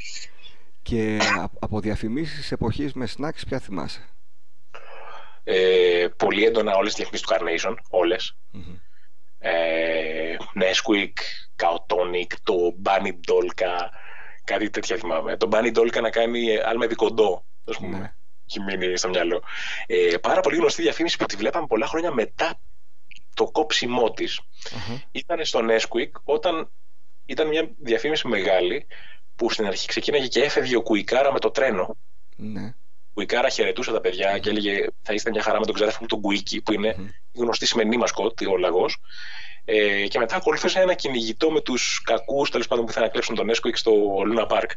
Αυτή τη διαφήμιση τη θυμόμαστε κυρίως για το δεύτερο κομμάτι, όπως ένα roller coaster τραβάει το φρένο ο Κουίκι και πέφτουν κάτω οι κακοί και τους παίρνουν το Nesquik. Αλλά το πρώτο που ο Κουικάρας φεύγει δεν το θυμάται κανείς. Και βλέπω και σχεδόν συνομήλικους να τους ρωτάω, θυμάσαι τον Κουικάρα; Και μου λένε ποιος είναι αυτός; Για όσου ακούνε και δεν ξέρουν, ας ρωτήσουν τον μπαμπά ή τη μαμά. Αλλά ο Κουικάρα ήταν ένα τεράστιο κίτρινο πράγμα, πλάσμα, που προστάτευε κάποια παιδιά, έκανε ό,τι κάνει ο Σούπερ Καοτόνικα. Σε κάποιες διαφημίσεις τα προσέλκυε στο βανάκι του για να τα δώσει σοκολάτες. Μάλλον γι' αυτό κόπηκε στην πορεία. Ήταν λίγο περίεργο. Θα σου πω γιατί κόπηκε. Το υπέθεσα και επειδή χρόνια μετά ε, δεν έχουμε πει και στο ακροατήριο ότι ε, ασχολούμαι με, τον, με το κομμάτι της επικοινωνίας. Ξέρω ποιος ε, είναι ο ε, λόγος, αλλά σε αφήνω να το πεις γιατί κόπηκε. Ναι, ναι, όχι, είναι, είναι προφανές. Ε, τους ρώτησα τους ανθρώπους εκεί που στην Εστλέ, γιατί είχαμε μια συνεργασία για άλλο brand, όχι για τον Esquick, αλλά ήταν πολύ κοντά τα γραφεία και τα τμήματα. Και μου είπαν αυτό που υπέθεσα, δηλαδή ότι εφόσον αυτός ήταν πάρα πολύ χοντρός, ε, αισθάνονταν ότι έπρεπε να τον κόψουν γιατί ε, ε έδειχνε την παιδική παχυσαρκία ε, που μπορεί να, να προκαλέσει ένα προϊόν με σοκολάτα, με όλες αυτές τις θερμίδες κτλ. Οπότε διάλεξαν τον πιο αθλητικό και γυμνασμένο κουίκι το λαγό, όπου εξυπηρετούσε καλύτερα όλες αυτές τις ανάγκες. Ε, ναι ρε φίλε, εντάξει. Αλλά το Κουικάρα δεν το ξεχνάμε ποτέ. Γιατί ό,τι ήταν του Κουικάρα ξαφνικά έγινε του Κουίκ. Του κουίκι. Ναι, ναι. Υπήρχε ας πούμε το τραγουδάκι που έλεγε Βάζω στο σέικερ του Κουικάρα, γάλια και γάλα και παλιές Κουίκ. Φιλί, δέσατε τους φίλους μου. Χρειάζεστε Nesquik φραπέ. Βάζω στο σέικερ του Κουικάρα, γάλα και δυο κουταλιές Nesquik. Κουνάω το σέικερ και με τη λαχτάρα. Ξέρει, ξέρει, Nesquik φραπέ. Nesquik της Nestlé. Κάνει το γάλα απόλαυση. Το σέικερ του Κουικάρα στα σούπερ μάρκετ. Αυτό έγινε ξαφνικά βάζω στο σέικερ του Κουίκι. Και επίση όλοι θα να έχουν ένα σέικερ του Κουικάρα και πρέπει να είχαν κιόλα. Όλοι είχαν, ναι. το κίτρινο με, το, το καφέ καπάκι. Ναι. το καπέλο του. Ναι. Όχι, ήταν, ήταν Α, το άσπρο με το κόκκινο γύρω-γύρω. Μπράβο, άσπρο με κόκκινε ρίγε ε, διαγώνια ναι, ναι, ναι. Θα ψάξω να το βρω. Θα τα βάλω εγώ αυτά να τα βλέπουν τα παιδιά παράλληλα όσο μιλάμε το οποίο ενώ το κούναγε να το για να κάνει το, ναι, το φραπεδάκι. κάτι σκάγια. Φεύγανε, ναι, δεξιά-αριστερά, δεν ήταν πολύ στεγανό. Αλλά γούστα στη διαδικασία. Και το ότι το λέγανε Nesquik φραπέ, ήταν ένα παιδί, ένα, ναι, ναι, το, ναι, ένας φραπές για παιδιά. Έτσι. Όπως ήταν και, θυμάσαι και τις ε, τσίχλες που ήταν σαν τσιγάρα. Εννοείται. Και το πιο κλασικό που το θυμούνται όλοι ήταν ότι ήταν κάποιες θεματικές με Αστερίξ. Μπράβο. Το θυμάμαι, το πουλάει ο φούρνος της γειτονιάς. Δίπλα από τις.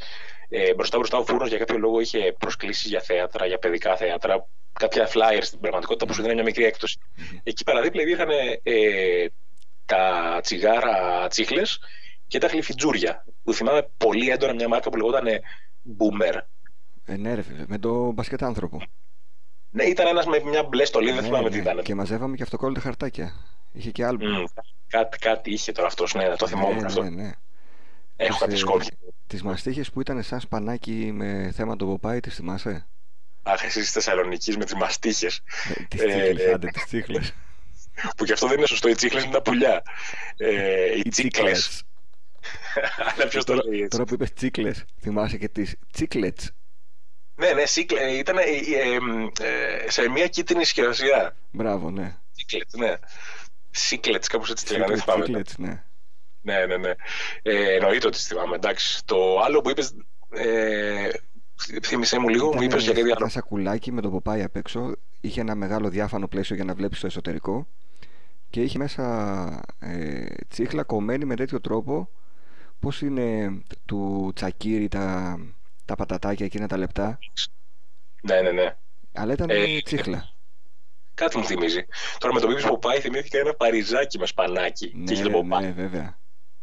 Και λέγανε. Το θυμάμαι ε, γι' αυτό. Τόσο και κάτι τέτοιο. Ναι, ναι. Φάει το παριζάκι που είχες ψήγμα.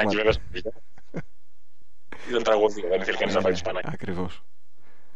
Και δεν μου λες τώρα, πώς φτάσαμε. Ε, α, τις ε, διαφημίσεις με τον Χάρη Κλίν δεν μου ανέφερες καθόλου. Δεν θυμάσαι καμία; Ε, τα φουντούνια, χαλαρά. Φουντούνια. Νομίζω όλοι τα θυμούνται αυτά και μου είχε κάνει εντύπωση που ε, ήθελα πάρα πολύ να έχω την αντλία Ναι, ναι, που που έβρε- πετάει η φουντούνια. Τάραπα.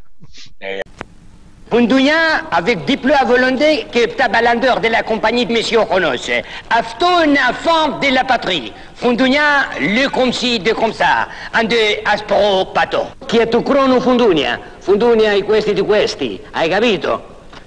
Fundunya salam, Fundunya malekum, Fundunya fatah, فندونيا والواحد والواحدة غير اللي بلي على المعتدية ولا الدعوة ستقول لين بلي على αυτό το ήθελα πάρα πολύ. Ναι. Εντάξει, Τι φουντούνια. ωραία Νο- διαφήμιση. Νομίζω είχε και μία για το σοκολατικό του αγνό. Χαρητή. Δεν το θυμάμαι αυτό. Τον Νίκο Γκάλι Το- θυμάμαι να το- πίνει. Πίνω Ναι, ένα αγνό. αγνό κανονικό. Ναι, Που του είχε βάλει και το καλαμάκι μου, φαίνεται περίεργο. έτσι. Παλιά, επίσης ένα άλλο αγαπημένο ρέτρο. Ε, το ότι ανοίγαμε τα. Δεν είχαν τα κουτιά το γνωστό ροδελάκι, το καπάκι που έχουν σήμερα. Ποια κουτιά; Έπρεπε να τα σκίσεις. Τα κουτιά του γάλακτος και του μίλκο. Α, ναι, ναι, ναι, πρέπει να τα σκίσεις, όντως. Τα σκίσεις και να το σκίσεις και κάπως να κάνεις ένα μικρό μ, σαν δοχείο, ας πούμε, και να το πιεις από εκεί. Και παπάριαζε εκείνο το χαρτί μετά και έπινες εσύ από το παπαριασμένο χαρτί. Έτσι ακριβώς. Πω, πω, πω. Πήρε λίγο χαρτί μαζί. Ε, αλλά μετά βγήκαν οι τρύπες που άρχισαν να βάζουν τρυπάκια Ναι. για να τα τρυπάσουν το καλαμάκι και μετά τα καπάκια τα κανονικά πια. Που ήταν στεγανά για να μπορείς να το πιεις μετά. Αλλά τότε ποιος ενδιαφέρονταν να το πιει μετά. Δηλαδή το, πιει- το πίνεις με ρούφι το Ε, ναι, μίλκο, δεν ναι. υπήρχε. Δεν μου λες από εκείνα τα snacks που γνωρίσαμε στη δεκαετία του 90. Μμμ. Κάποια έχουμε δει να επιστρέφουν δειλά-δειλά, όπως τα φοφίκο για παράδειγμα. Τα φοφίκο νομίζω ήταν ακόμα παλιότερα. Γιατί εγώ σαν μικρός φοφίκο δεν θυμόμουν. Μμ, Εγώ τα είχα προλάβει. Και άκουγα, και άκουγα τους παλιούς να λένε φοφίκο και φοφίκο Ναι. και λέω τι. είναι αυτό. Τα καινούργια φοφίκο πάντω που τα δοκίμασα δεν τρελάθηκα. Δεν ξέρω αν ήταν. Ε, Τα καινούργια είναι Αλλιώ- αρκετά κοντά καλή. στη γεύση. Τα παλιά ήταν πιο μικρά και πιο τραγανά. Μ, κατάλαβα. Και νομίζω τα Ε, καινούργια κυκλοφορούν από την εταιρεία Extra εδώ στη Θεσσαλονίκη, στη Σύνδο πρέπει να είναι.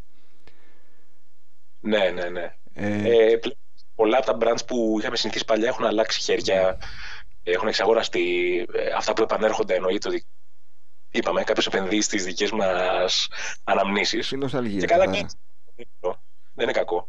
Αρκεί να, να γίνεται με έναν τρόπο με σεβασμό κάπως. Τα Να μην ticket, φαίνεται ότι είναι. τα τι και τι τα θυμάσαι; Τα έλεγα εγώ τώρα τα τι και Θα τι. τα έλεγες, ε. Ε, είναι μια ιδιαίτερη ιστορία γιατί ε, σ' άρεσαν, δεν σ' άρεσαν και μόνο που ήταν σαν σχάρες Α, να, μπράβο. ήταν το πιο ιδιαίτερο snack, το πιο ιδιαίτερο σχήμα. Και θα θυμίσω επίσης ότι στα early zeros ε, τα goodies είχαν βγάλει κάτι πατάτες στις μπιτάτες Ναι, που βέβαια. ήταν ακριβώς αυτό το πράγμα. Ακριβώς, ακριβώς. Ε, Ποιο- ποιος αλλά snack? και νομίζω Μμμ. ότι κυκλοφορούσαν ακόμα τα τικετή μέχρι τα, τουλάχιστον τα early zeros, ας πούμε, αλλά κάπου εκεί τα χάσαμε, δεν ξέρω τι έγινε. Ναι, δεν, δεν θυμάμαι μέχρι πότε τα είδα να κυκλοφορούν. Αλλά αν μπορούσες τώρα να ζητήσεις από τις εταιρείες, μιας που από εδώ και πέρα ίσως να έχεις και επαφή με κάποιες εταιρείες, ε, ποια θα ήθελες snacks να επιστρέψουν τώρα, να τα ξαναδούμε; Α πούμε, τα τι και τι Snacks. είναι μέσα στη λίστα αυτή. ή και τι θα τα ήθελα πάρα πολύ. Ναι, νομίζω ότι δηλαδή είναι κάτι που πρέπει να γνωρίσουν και οι νεότερες γενιές.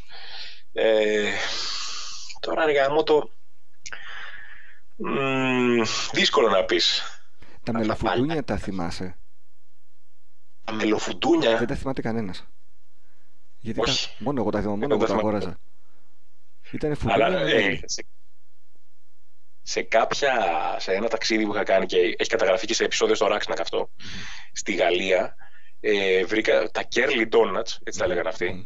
και είχαν ακριβώς αυτή την αίσθηση και πρέπει να ήταν από καλαμπόκι, ήταν στρογγυλά, είχαν την αίσθηση του φουντουνιού και ήταν γλυκά. Οπότε νομίζω ότι καταλαβαίνω τουλάχιστον Ναι, πώς εννοείς τη γεύση τους. έτσι. Το Κάτι- έχω νιώσει από το εξωτερικό. Αυτό θα σου έλεγα ότι ήταν ε, φουντούνι με γεύση γλυκή. Με γλυκιά Μμμ. γεύση. Μου άρεσαν επίσης κάποιες σοκολάτες. Disney Family τις λέγανε και ήταν σε πέντε Μμμ. λακκίδια. Έτοιμη Έναν που άγλυφο έχω την στήρες ερώτηση. Disney με λευκή σοκολάτα. Ναι, σ' ακούω. Έτρωγες πρώτα γύρω-γύρω το καφέ και άφηνες το λευκό για το τέλος. Ναι, ε, ναι. Αυτό το κάνω και τώρα ακόμα με πολλά πράγματα τα οποία θεωρώ ότι έχουν ένα πιο μέτριο κομμάτι και ένα πιο καλό. Αφήνω το καλό πάντα για το τέλος. Ναι. Έχω ένα σάντουιτς, ας πούμε, ξέρω ότι θα έχει ψωμί στις άκρες. Θα φάω και τις δύο άκρες και θα κινηθώ προς τη μέση μετά. Και με το ένα ψηλάκι τόστ. παγωτό Θα έτσι φάω κάνεις. και δύο την κόρα, ας πούμε, και μετά θα προχωρήσω μέσα. Ε, με το ξυλάκι παγωτό, ε, εκεί είναι το θέμα πόσο γρήγορα πρέπει να κινηθείς, πόσο γρήγορα λιώνει το ξυλάκι. Ε, αναγκαστικά βέβαια σου φεύγουν κάτι κομμάτια και αυτό συνέβαινε και παλιά όταν ήμασταν μικροί και έλεγες τώρα. Πας να δαγκώσεις το παγωτό και σου φεύγει ολόκληρο ή, το, ή ολόκληρο το παγωτό ή το μισό ξέρω στο στόμα. Ναι. Και τρέχεις έτσι σαν το. Ε, τι να πω, σαν να έχεις πάθει ρε παιδί μου αναφυλαξία, ας πούμε. Ε, μπισκότο Παπαδοπούλου. Το τρως με τη μία ή τρως το πρώτο, μετά τρως μόνο τη σοκολάτα και μετά το υπόλοιπο μπισκότο. Μπισκότο Παπαδοπούλου, τα, ναι, τα ανοίγεις, τα, τα ξεβιδώνεις. Mm-hmm. Ναι, ε, αυτό που μου έρχονταν να κάνω είναι να φάω τη γέμιση και να πετάξω τα υπόλοιπα. Όλοι τα αλλά, ναι, αλλά λες εντάξει ρε παιδί μου κρίμα ξέρω κάποιο παιδάκι ας πούμε κάπου είναι, δεν έχει να φάει και τα λοιπά ε, και τώρα το έχεις και αυτό. Ε, αλλά τα τελευταία χρόνια έχει, έχουν κάνει πάρα πολλές γεύσεις και είναι πάρα πολύ ωραία τα Παπαδοπούλου. Ή αυτά τα φρουτογεμιστά mm-hmm. με κάτι γεύση lime, φράουλες, τέτοια πράγματα είναι πάρα πολύ ωραία. Αυτά δεν πουλάνε βέβαια ε, πάρα πολύ. Σαν τη σοκολάτα δηλαδή δεν πουλάει κανένα νομίζω. Έτσι, έτσι πιστεύω, ναι. Αλλά εν τω μεταξύ, ε, άμα περάσεις έξω από το εργοστάσιο του Παπαδοπούλου, θες να φας όλο το εργοστάσιο. Μυρίζει απίστευτα. Είναι, ναι.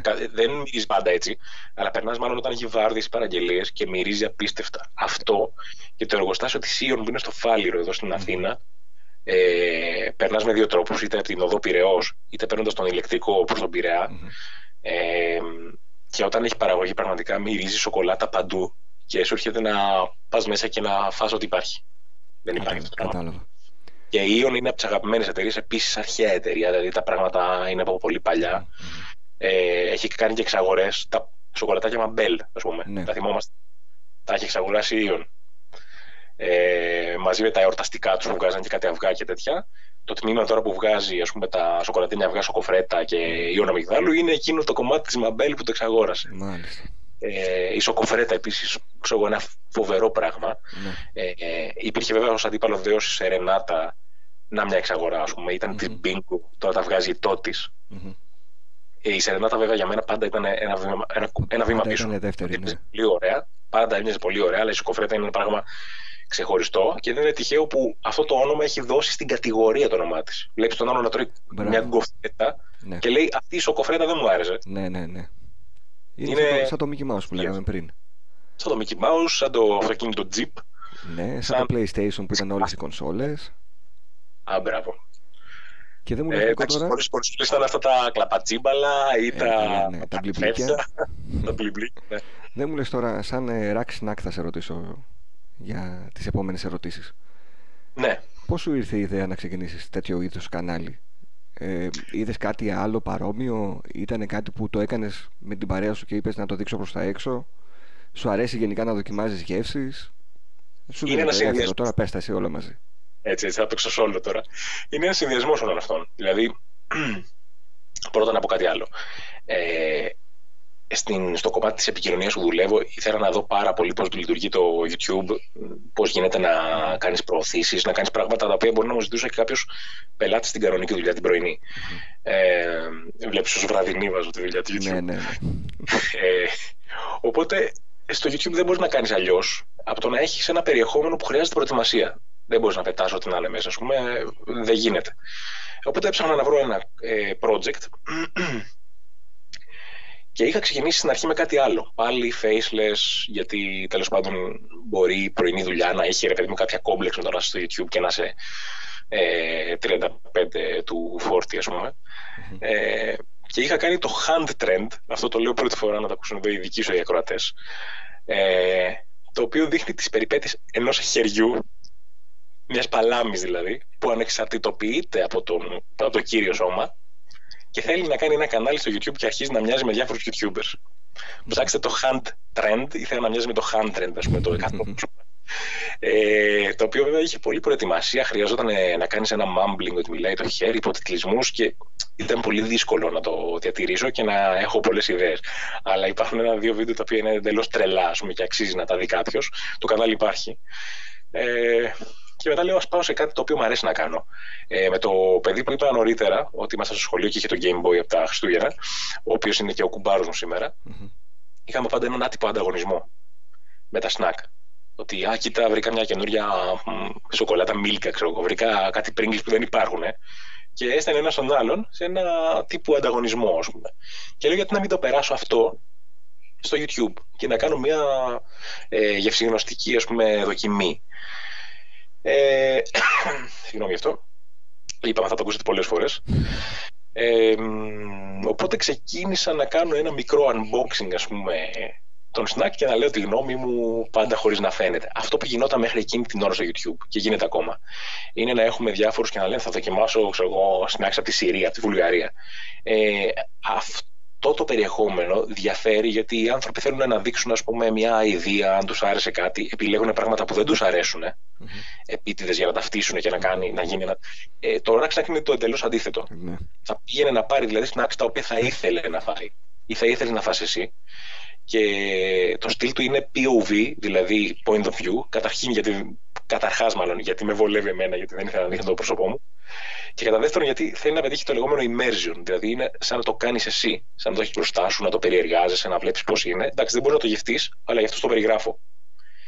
Ε, και ήθελα γενικά όλη αυτή την κουλτούρα του ποντικού του περιπτέρου που ψάχνει κάθε φορά κάτι καινούριο στους έφαγα ρε παιδί μου αυτό το πράγμα που δεν το έχεις ξαναδεί ποτέ πάρτα με στη μάπα, ας πούμε. Να πω καταρχάς ότι ο κουμπάρος είναι πολύ εκνευριστικός. δηλαδή θα βρεις ένα ε, σνακ που κυκλοφορεί μόνο στον πλανήτη Άρη και με κάποιο τρόπο θα το έχει φάει και αυτό. Ναι. Ε, οπότε ναι, νομίζω ότι αν ήταν και εκείνος στο YouTube ή του άρεσε να κάνει βίντεο ή ήταν πιο εξοικειωμένος με αυτά, νομίζω θα ήταν πολύ πιο μπροστά. Ε, οπότε κάπως έτσι ήρθε η όλη ιδέα. Δεν το είδα από κάπου να υπάρχει με την έννοια ότι okay, υπάρχουν και άλλοι που δοκιμάζουν σνάκα, δεν κάνουν αυτό ακριβώς. Αν έλεγα ότι με κάτι μοιάζει περισσότερο, που μου το λένε τώρα τελευταία σχόλια, ε, είναι με τον unboxing specialist. Α, με το σωτήρι, ε, ναι. Ναι, ακριβώς το κάνει. στα χέρια του και μιλάει και Πράγματι, περιγράφει. Ο οποίος επίσης είναι, αν λένε για μένα ότι μιλάω γρήγορα στα βίντεο, ο άνθρωπος δεν παίζεται. Όχι, ο Σωτήρης είναι μοτοράκι. Και εγώ κάνω και κόβω ράβο, έτσι, για, ναι, για να κόψω ναι, ναι, κάτι, ναι. κάτι, κάτι, τέτοια. Ο άνθρωπος εκεί φαίνεται ότι το πάει ροδάνει από την αρχή μέχρι το τέλος. Ε, ναι, και, κάνει και το ίδιο κάνει και σε live streams, δεν έχει κανένα θέμα. Ναι. Τρεις ώρες, τέσσερις ώρες live με τον ίδιο ρυθμό. Εγώ απ' την άλλη προσπαθώ να διατηρήσω ένα ρυθμό, αλλά όπως έχει δει ο κόσμος. Βήχω ναι. αρκετά, κάνω σαρδάμ. Ε, δεν ακούει ο κόσμος τι λέω. Ε, Αυτός δεν παίζεται. Δεν, δηλαδή, πραγματικά προσκυνάω. Ε, ε, αν λοιπόν με κάτι μοιάζει, είναι αυτό περισσότερο σαν concept. Μέχρι στιγμής βλέπουμε τα χέρια σου, ενίοτε και τα πόδια σου και τα προϊόντα. Έτσι ακριβώς. Θα, θα δούμε καθόλου μουσι. Πέρα από το ε, Instagram που εκεί πέρα έχεις κάνει κάποιες εμφανίσεις, έτσι. Το Instagram κάνω εμφανίσεις. Πρόσφατα, μάλιστα, ε, ένα story από αυτά το έβαλα κανονικά στα βίντεο μου στο YouTube, αλλά εξαφανίστηκε ξανά γιατί προς πολλοί κόσμο αναρωτιόταν πώς είμαι mm-hmm. και δεν έχουν όλοι Instagram, δεν μπορείς να το απαιτήσεις mm-hmm. αυτό. Ε, οπότε ήθελα κάποιος να με δει, να δει πώς είναι αυτός που μιλάει. Γιατί ξέρεις, πολλοί αρχίζουν και αναρωτιούνται. Λένε πώς πρέπει να είναι κακάσιμος αυτός μια μηδέν να φανεί. Ή... δεν ξέρω τι άλλο Πόσου συνδρομητές έχασες με το που έκανες αυτό το βίντεο; Καλό, ε. Κοίτα, να σου πω μου λέγανε όλοι. Ε, άντε τώρα θα πας καλύτερα και κάτι τέτοιο. Και λέω ρε παιδιά, εγώ για να τρομάξω, για να σας τρομάξω το έκανα. Αλλά κοίτα. Θα αλλάξει κάποια στιγμή αυτό το στυλ ή το πα έτσι γιατί πάει καλά. Σε ένα, πάει καλά, ε, θα μπορούσε να πάει και καλύτερα όπως μου λένε διάφοροι. Το αν έδειχνα τη μούρη μου. Εγώ δεν το, απ' την άλλη δεν το βρίσκω. Δεν νομίζω ότι ισχύει αυτό. Ε, θα μπορούσα να κάνω κάποια στιγμή κάτι υβριδικό. Δηλαδή ένα δικάμερο που το έχω επιχειρήσει και μπορώ να πω ότι έχω μια άνεση με το να κάνω δικάμερα. Ε, το οποίο θα δείχνει σε ένα παράθυρο τη φάτσα μου κανονικά και σε ένα παράθυρο μεγαλύτερο αυτό που βλέπει κανείς τώρα. Κατάλαβα. Ε, αλλά δεν ξέρω να σου πω την αλήθεια. Θα ήθελα το το κανάλι να μεγαλώσει αρκετά για να μπορώ να περάσω σε μια τέτοια μετάβαση, ώστε να μην φαίνεται σε κάποιον που με ξέρει από τη δουλειά. Mm-hmm. Ε, αλλά δεν ξέρω, δεν το έχω σκεφτεί καθόλου. Θα ήθελα και εγώ πάρα πολύ να δείξω περισσότερα πράγματα. Το μουσι μου να πω ότι έχει φανεί. Αν δείτε ένα βίντεο στο οποίο τρώω ένα πολύ μεγάλο σάντουιτς, θα το καταλάβετε από τον τίτλο ποιο είναι. Ε, λέω στον αδερφό μου, ο οποίος κάνει το βοηθό παραγωγής εκείνη την ώρα, τραβήξει ένα κοντινό εκεί που το τρώω, πούμε, και όλοι σχολιάζουν πώς είσαι έτσι ωραία ιδέα. Έχουν πέσει μαγιονέζες πάνω στα μουσια σου, πλήσου λίγο και κάτι τέτοια. Οπότε δεν ξέρω αν θέλει ο κόσμος να βλέπει το μουσι. Ε, ναι. Δεν νομίζω να έχει θέμα. Επίσης, τα βίντεο σου θυμίζουν κάποια ε, ταξιδιωτικά vlogs. Και αυτό το έχεις κάνει εσκεμένα. Ναι, εκεί ήθελα λίγο να δοκιμάσω τις δικές μου δυνατότητες, ε, να παίξω με κάποια άλλα χόμπι, όπως μου άρεσε πάρα πολύ να έχω ένα drone, οπότε κάποια στιγμή πήρα ένα DJI Spark. Mm-hmm. Ε, μάτωσα για να το πάρω, παρότι είναι το πιο φτηνό Ε, οπότε υπάρχει ένα βίντεο στο οποίο κάνω ένα εντελώς cinematic πλάνο όπου το drone ακολουθεί το αυτοκινητο και το βλέπεις από πάνω κάπως και βάζω διάφορα τέτοια γιατί μου αρέσανε και δεν ήξερα πώς να τα δέσω με το κομμάτι του σνακ. Επίσης το να βλέπεις συνέχεια ένα πάγκο και δύο χέρια καταλαβαίνω ότι μπορεί να γίνει κουραστικό. Άρα βάζω πολύ μέσα και όπου μπορώ να ταξιδέψω, ας πούμε, βάζω και ένα ταξίδι, βάζω και μερικά πλάνα από το μέρος. Και προσπαθώ να, να βάλω λίγο ελαττοπίπερο θα λέει κανείς. Αυτό είναι κάτι που δεν το έχω δει σε κανάλια που συνηθίζουν να δείχνουν snacks, φαγητά κτλ. Ναι, γιατί κάποια στιγμή καταλαβαίνω μπορεί να κουράσει. Mm-hmm. Ε, Θέλεις κάτι άλλο. Δηλαδή, έχω σκεφτεί ε, snack and games. Απλώς εκεί θα ήθελα να επενδύσω και σε μια κάρτα capturing, ας πούμε, ώστε ε, μαζί με ένα παιχνίδι με κάποιον φίλο που μπορούμε να παίξουμε να είναι και τα snacks μαζί. Δηλαδή, τα snacks να, έχουν, να είναι πάντα εκεί, αλλά να ντύνουν με έναν τρόπο ε, και κάτι άλλο που μπορεί να φανεί ενδιαφέρον. Από ό,τι καταλαβαίνω, είσαι σε μια φάση ε, σαν YouTuber πλέον που το απολαμβάνεις αυτό που κάνεις και συνεχώς έρχονται νέες ιδέες. Ναι, μου αρέσει. Έχω νέες ιδέες. Προσπαθώ να βρω χρόνο για να τις υλοποιήσω. Γιατί κάποια πράγματα είναι πιο απλά, όπως ένα, ένα απλό ας πούμε, στην ακριβιού. Κάποια άλλα θέλουν να συντονιστεί πάρα πολύ με άλλους ανθρώπους, με τον εξοπλισμό σου, να είναι καλός ο καιρός, διάφορα τέτοια. Ας πούμε. Αλλά μου αρέσει πάρα πολύ.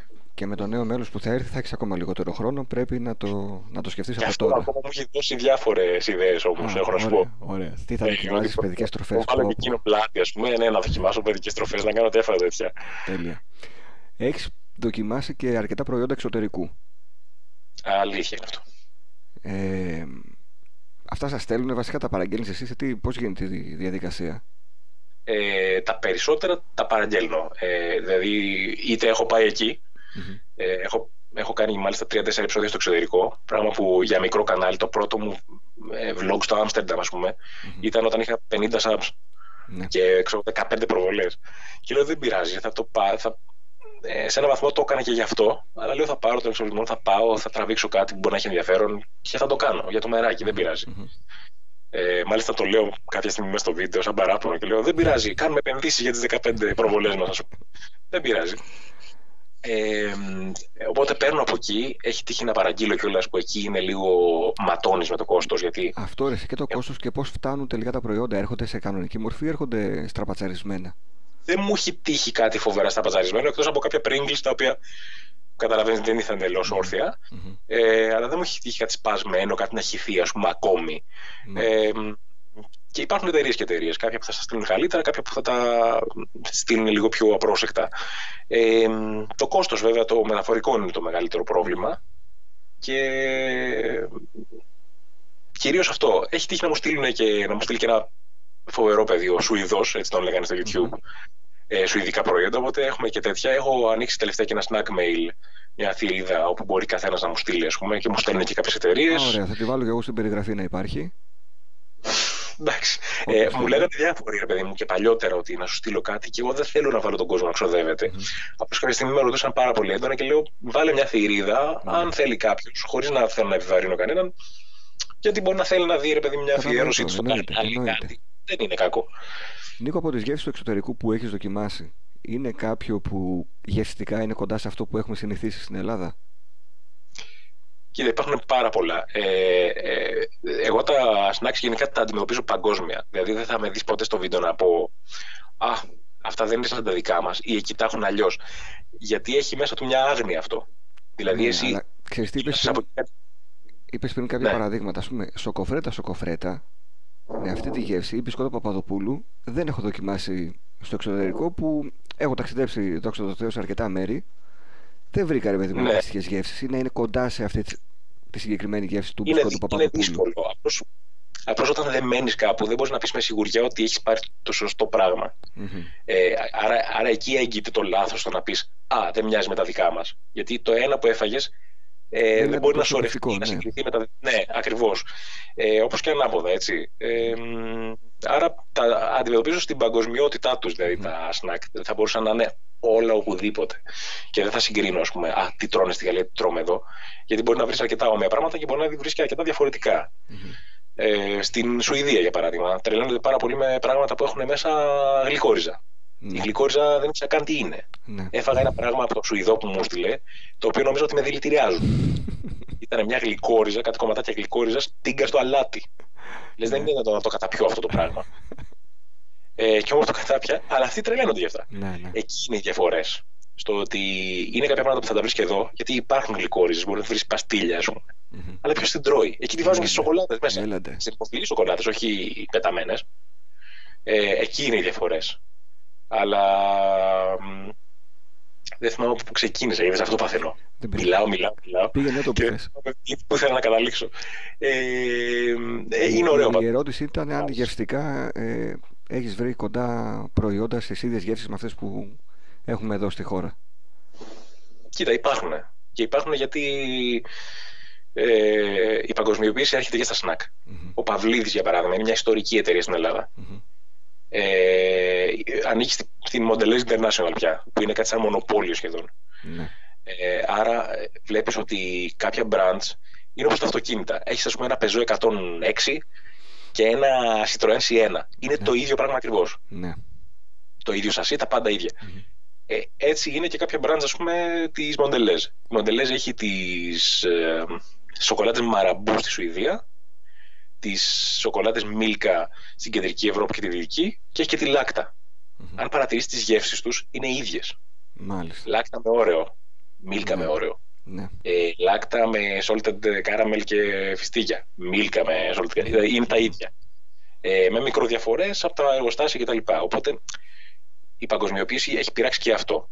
Και γι' αυτό βλέπεις μια λίγο μεγαλύτερη αυθεντικότητα σε κάποια brands τα οποία παραμένουν ε, αυστηρά εθνικά. Δηλαδή η Ion για παράδειγμα είναι μια αμυγός ελληνική εταιρεία και έχει κάποια πράγματα τα οποία μπορεί να μην μοιάζουν εντελώς με αυτά του εξωτερικού. Κατάλαβα. Ε, και η Παπαδοπούλου, όπως πολύ σωστά είπες, τα μπισκότα κτλ. Ε, προσοχή, δεν κακίζουμε τα προϊόντα τα οποία ε, έχει μια ξένη εταιρεία. Μμμ. Ε, γιατί βρίσκω εντελώς λάθος αυτό που λέμε ότι α, δεν πίνω ας πούμε, μια μπύρα Amstel ή μια μπύρα Heineken γιατί είναι Ολλανδική εταιρεία και θα πιω μια άλλη μπύρα. Δεν ξεχνάμε ότι παρότι είναι Ολλανδικών συμφερόντων μια εταιρεία, είναι στην Ελλάδα, τις μπύρες αυτές τις φτιάχνεις στην Ελλάδα, πληρώνονται Έλληνες εργαζόμενοι. Βέβαια. Και αν πω εγώ ότι δεν πίνω ας πούμε, ξαφνικά ένα μποϊκοτάζ και δεν πίνει κανένας Heineken, σημαίνει ότι κάποιοι εργαζόμενοι στην Ελλάδα θα επηρεαστούν από αυτό. Και μπράβο Δηλαδή είναι Φίκο, που το τόσο- ανέφερες κιόλας γιατί πολλές φορές δεν τα σκεφτόμαστε καν αυτά. Έτσι ακριβώς. Είναι τόσο χαζό αυτό το πράγμα. Ε, να σκεφτούμε, ναι, ότι πάνε σε, ο ιδιοκτήτης ή η μετοχική σύνθεση είναι ξένη και αυτά τα χρήματα θα πάνε εκεί. Αλλά αν ήταν και κάποιος Έλληνας που έχει τη δουλειά, πάει στην τσέπη αυτού νου. Ναι, ναι, βέβαια. Πολύ σημαντικό. Εφόσον η εταιρεία βρίσκεται στην Ελλάδα λοιπόν και πληρώνει φόρους κτλ., δεν καταλαβαίνω γιατί να μην δώσω ε, τα χρήματά μου και σε μια ξένων συμφερόντων εταιρεία που δραστηριοποιείται όμως στην Ελλάδα και σε μια ελληνική. Πρέπει να δούμε ποιος φτιάχνει καλό προϊόν. Ακριβώς. Και να σκεφτούμε πριν πούμε χαζομάρες περί μποϊκοτάζ ότι κάποιος εργάζεται και εδώ στην Ελλάδα για αυτό το προϊόν που εσύ λες Ολλανδικό. Νίκο, από τις εταιρείες αυτές όπως η Ion τώρα ή ο Παυλίδης που είναι ελλ- ακόμα ελληνικές σε θέμα ε, Παυλίδης είναι. ο, ο, Πα- α, ναι, όντως ο Παυλίδης δεν είναι το έρωτο το είπες η Ion ας πούμε ο Παπαδόπουλος ε, σε branding, σε διαφήμιση, σε ετικέτες σε ε, συσκευασίες είμαστε σε καλό επίπεδο; Ε, τώρα εδώ πέρα αρχίζει να συγκρούεται η λογική με το με το συνέστημα νοσταλγικό μου. Ναι, Μμμ. δηλαδή δηλαδή δεν μπορώ να φανταστώ την Ιον να μην έχει τα, ε, την αθισμένη αμυγδαλιά. Μμμ.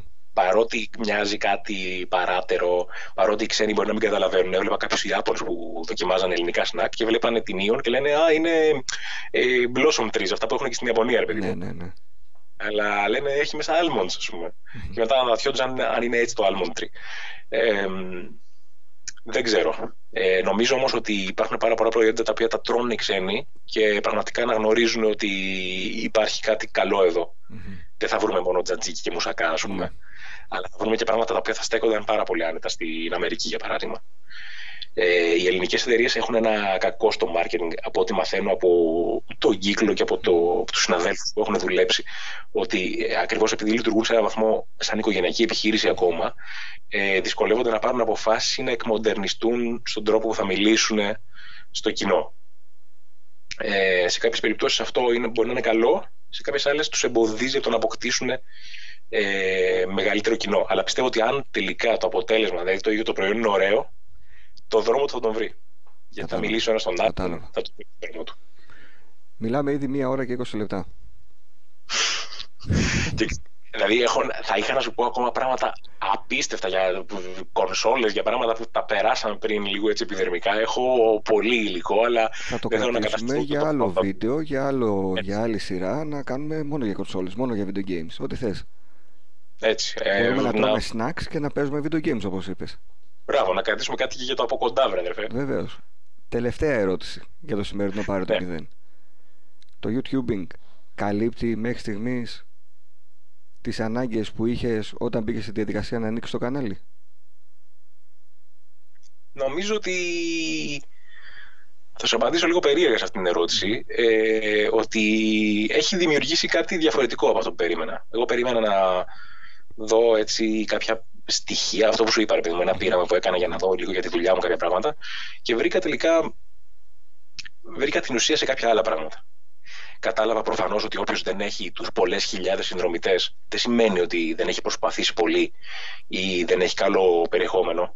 Γιατί πραγματικά, αν μπείτε μέσα σε γραφεία που συζητιούνται με ποιον θα συνεργαστούμε, με ποιον. Αν κάποιος δεν έχει τις 100 ή τις 200 χιλιάδες συνδρομές ή τους 100.000 followers στο Instagram, πραγματικά τον αντιμετωπίζουν σαν πουθενά. Πρόσφατα ήμουν σε ένα ραντεβού που βλέπω, ας πούμε. Ε, Ποιος ήταν τώρα; Κάποιος πολύ γνωστός YouTuber, δεν, δεν μπορώ να θυμηθώ τώρα. Δεν πειράζει. Και βλέπει μια διαφάνεια ας πούμε, στην παρουσίαση που έλεγε Θα πάρουμε και micro influencers. Και ο άνθρωπος ήταν όχι micro, ήταν mega influencer. δηλαδή, δεν θυμάμαι ακριβώς ποιος ήταν, αλλά ας πούμε ρε παιδί μου ότι ήταν κάποιος σαν το μαλλιάτσι για παράδειγμα. Ναι. Μη σου πω τι μπορεί να ήταν γι' αυτός. Και βλέπω micro influencer και λέω: Έχουν ιδέα πραγματικά ποιοι είναι οι άνθρωποι που δημιουργούν τα micro trends Ναι. και μπορεί να πείσουν κάποιον να αγοράσει κάτι. Και σίγουρα δεν είναι αυτοί. Ναι. Είναι ε, παιδιά που ρίχνουν πολλή προσπάθεια, έχουν πολύ χαμηλότερα νούμερα, αλλά πολύ μεγαλύτερο μεράκι Μμμ. σε αυτό που κάνουν. Ε, οπότε εκτίμησα λίγο τα μικρά πράγματα. Εκτίμησα την παρέα, εκτίμησα την αλληλεπίδραση. Πράγματα τα οποία όταν ξεκινούσα δεν πήγαινα για αυτά. Τα βρήκα στη μέση. Ναι. Ε, υπάρχουν κανάλια μικρά. Κανάλια που άλλος μπορεί να, να πει κάποιον γραφικό. Έτσι. Ε, εγώ δεν σνομπάρω κανέναν. Δεν μπορώ να το κάνω αυτό όταν βλέπω ότι ο άλλος κάνει κάτι που του αρέσει. Δεν μπορώ να καταλάβω αυτούς που πάνε και με τρόπο κοροϊδευτικό ή υποτιμητικό θα πάνε σε ένα μικρό κανάλι να του πούν τι είναι αυτό που κάνεις. Ε, και εκτιμώ το κάθε τι μικρό. ναι. Ε, κάποιο ας πούμε το μπορώ να το ανοίγεις επι- και βλέπεις Μπορώ ναι, να το ας- επιβεβαιώσω γιατί ξέρω ποια κανάλια βλέπεις. Πολλά από, το, από τα κανάλια που βλέπεις τα βλέπω και εγώ.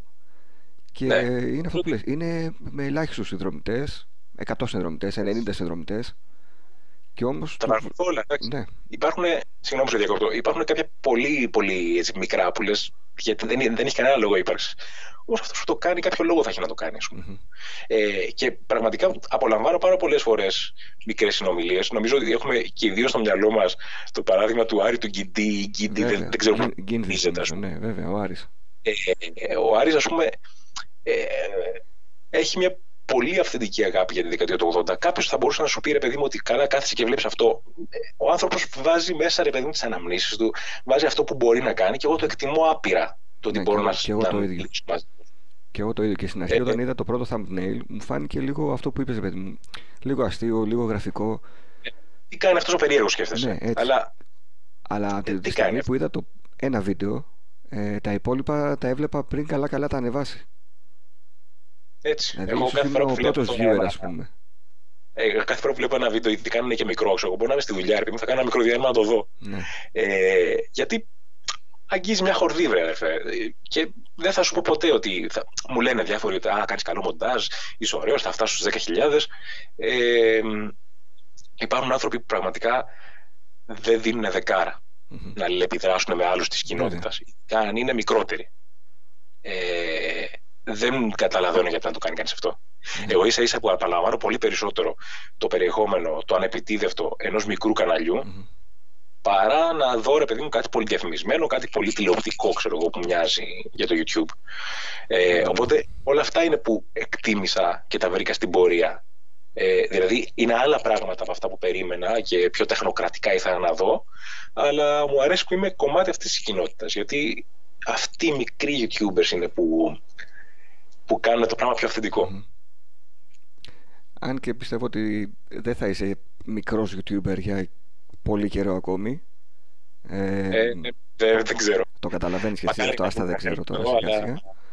Εντάξει, έτυχε μια συγκυρία τώρα το συγκεκριμένο που μας εκτελούσε. Ωραία. Θα δείξει, θα δείξει. Μην λέμε μεγάλε κουβέντες.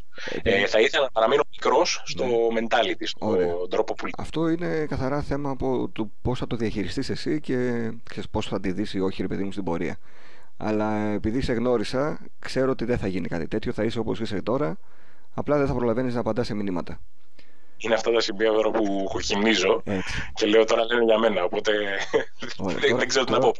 Πες, κοίταξε, εγώ έχω κλείσει τώρα τις ερωτήσεις, δεν έχω τίποτα μπροστά μου. Οπότε θα σε ευχαριστήσω πάρα πολύ που αυτοπροσκαλέστηκες και έκλεισες και την ώρα και τη μέρα για να έρθεις να τα πεις όπως ακριβώς τι θέλεις. Εγώ ευχαριστώ καταρχάς που έκατσε να σε ζαλίσω, που είχαμε μια μικρή αναβολή από την ώρα που σου είχα πει στην αρχή, για την υπομονή γενικά, για το που με φιλοξένησες. Για αυτούς, για όλους εσάς που ακούτε αυτή τη στιγμή και μπορεί να το έχετε κλείσει στα πρώτα 10 λεπτά. Πραγματικά ευχαριστώ για την υπομονή. Ε, και ελπίζω αυτό να, να αυτές οι κουβέντες να έχουν να προσφέρουν σε κά, κάτι σε κάποιον. Το YouTube δεν είναι απαραίτητα ένα χαζό πράγμα που σκοτώνουμε την ώρα μας. Μπορεί να μας προβληματίσει να μας κάνει να νιώσουμε συναισθήματα όπως τα, τα, το ρετρό περιεχομένο το δικό σου το οποίο είναι προκαλεί εννοείται πάρα πολλά συναισθήματα. Ε, και να μας κάνει λίγο να όχι μόνο να διασκεδάσουμε αλλά να πάρουμε και κάτι μια επαφή, ένα κάτι, ένα κάτι διαφορετικό. Κάτι θα έχουμε καταφέρει πιστεύω, τουλάχιστον για μία ώρα και 25 λεπτά για κάποιους είμαστε Άκα, παρέα. Το μεγαλύτερο σου podcast ποιο, ποιο, σε μήκος ποιο είναι, Νομίζω το ξεπέρασα. Πρέπει, πρέπει να είναι το δικό σου τώρα. Έτσι. Πρέπει, Στήσαμε πρέπει να το τσεκάρω, αλλά πρέπει να είσαι εσύ. πρίξιμο, αυτό θα πει πρίξιμο. Λοιπόν, να σε χαιρετήσω, να χαιρετήσουμε για τα παιδιά που μας άκουσαν είτε στο αυτοκίνητο είτε στη δουλειά τους και ναι θα κλείσω λέγοντας ότι ανανεώνουμε το ραντεβού μας για κάτι άλλο στο κοντινό μέλλον. Μακάρι, θα το ήθελα πάρα πολύ. Και πάλι ευχαριστώ Νίκο. Έγινε. Να σε καλά. Καλή συνέχεια. Γεια χαρά.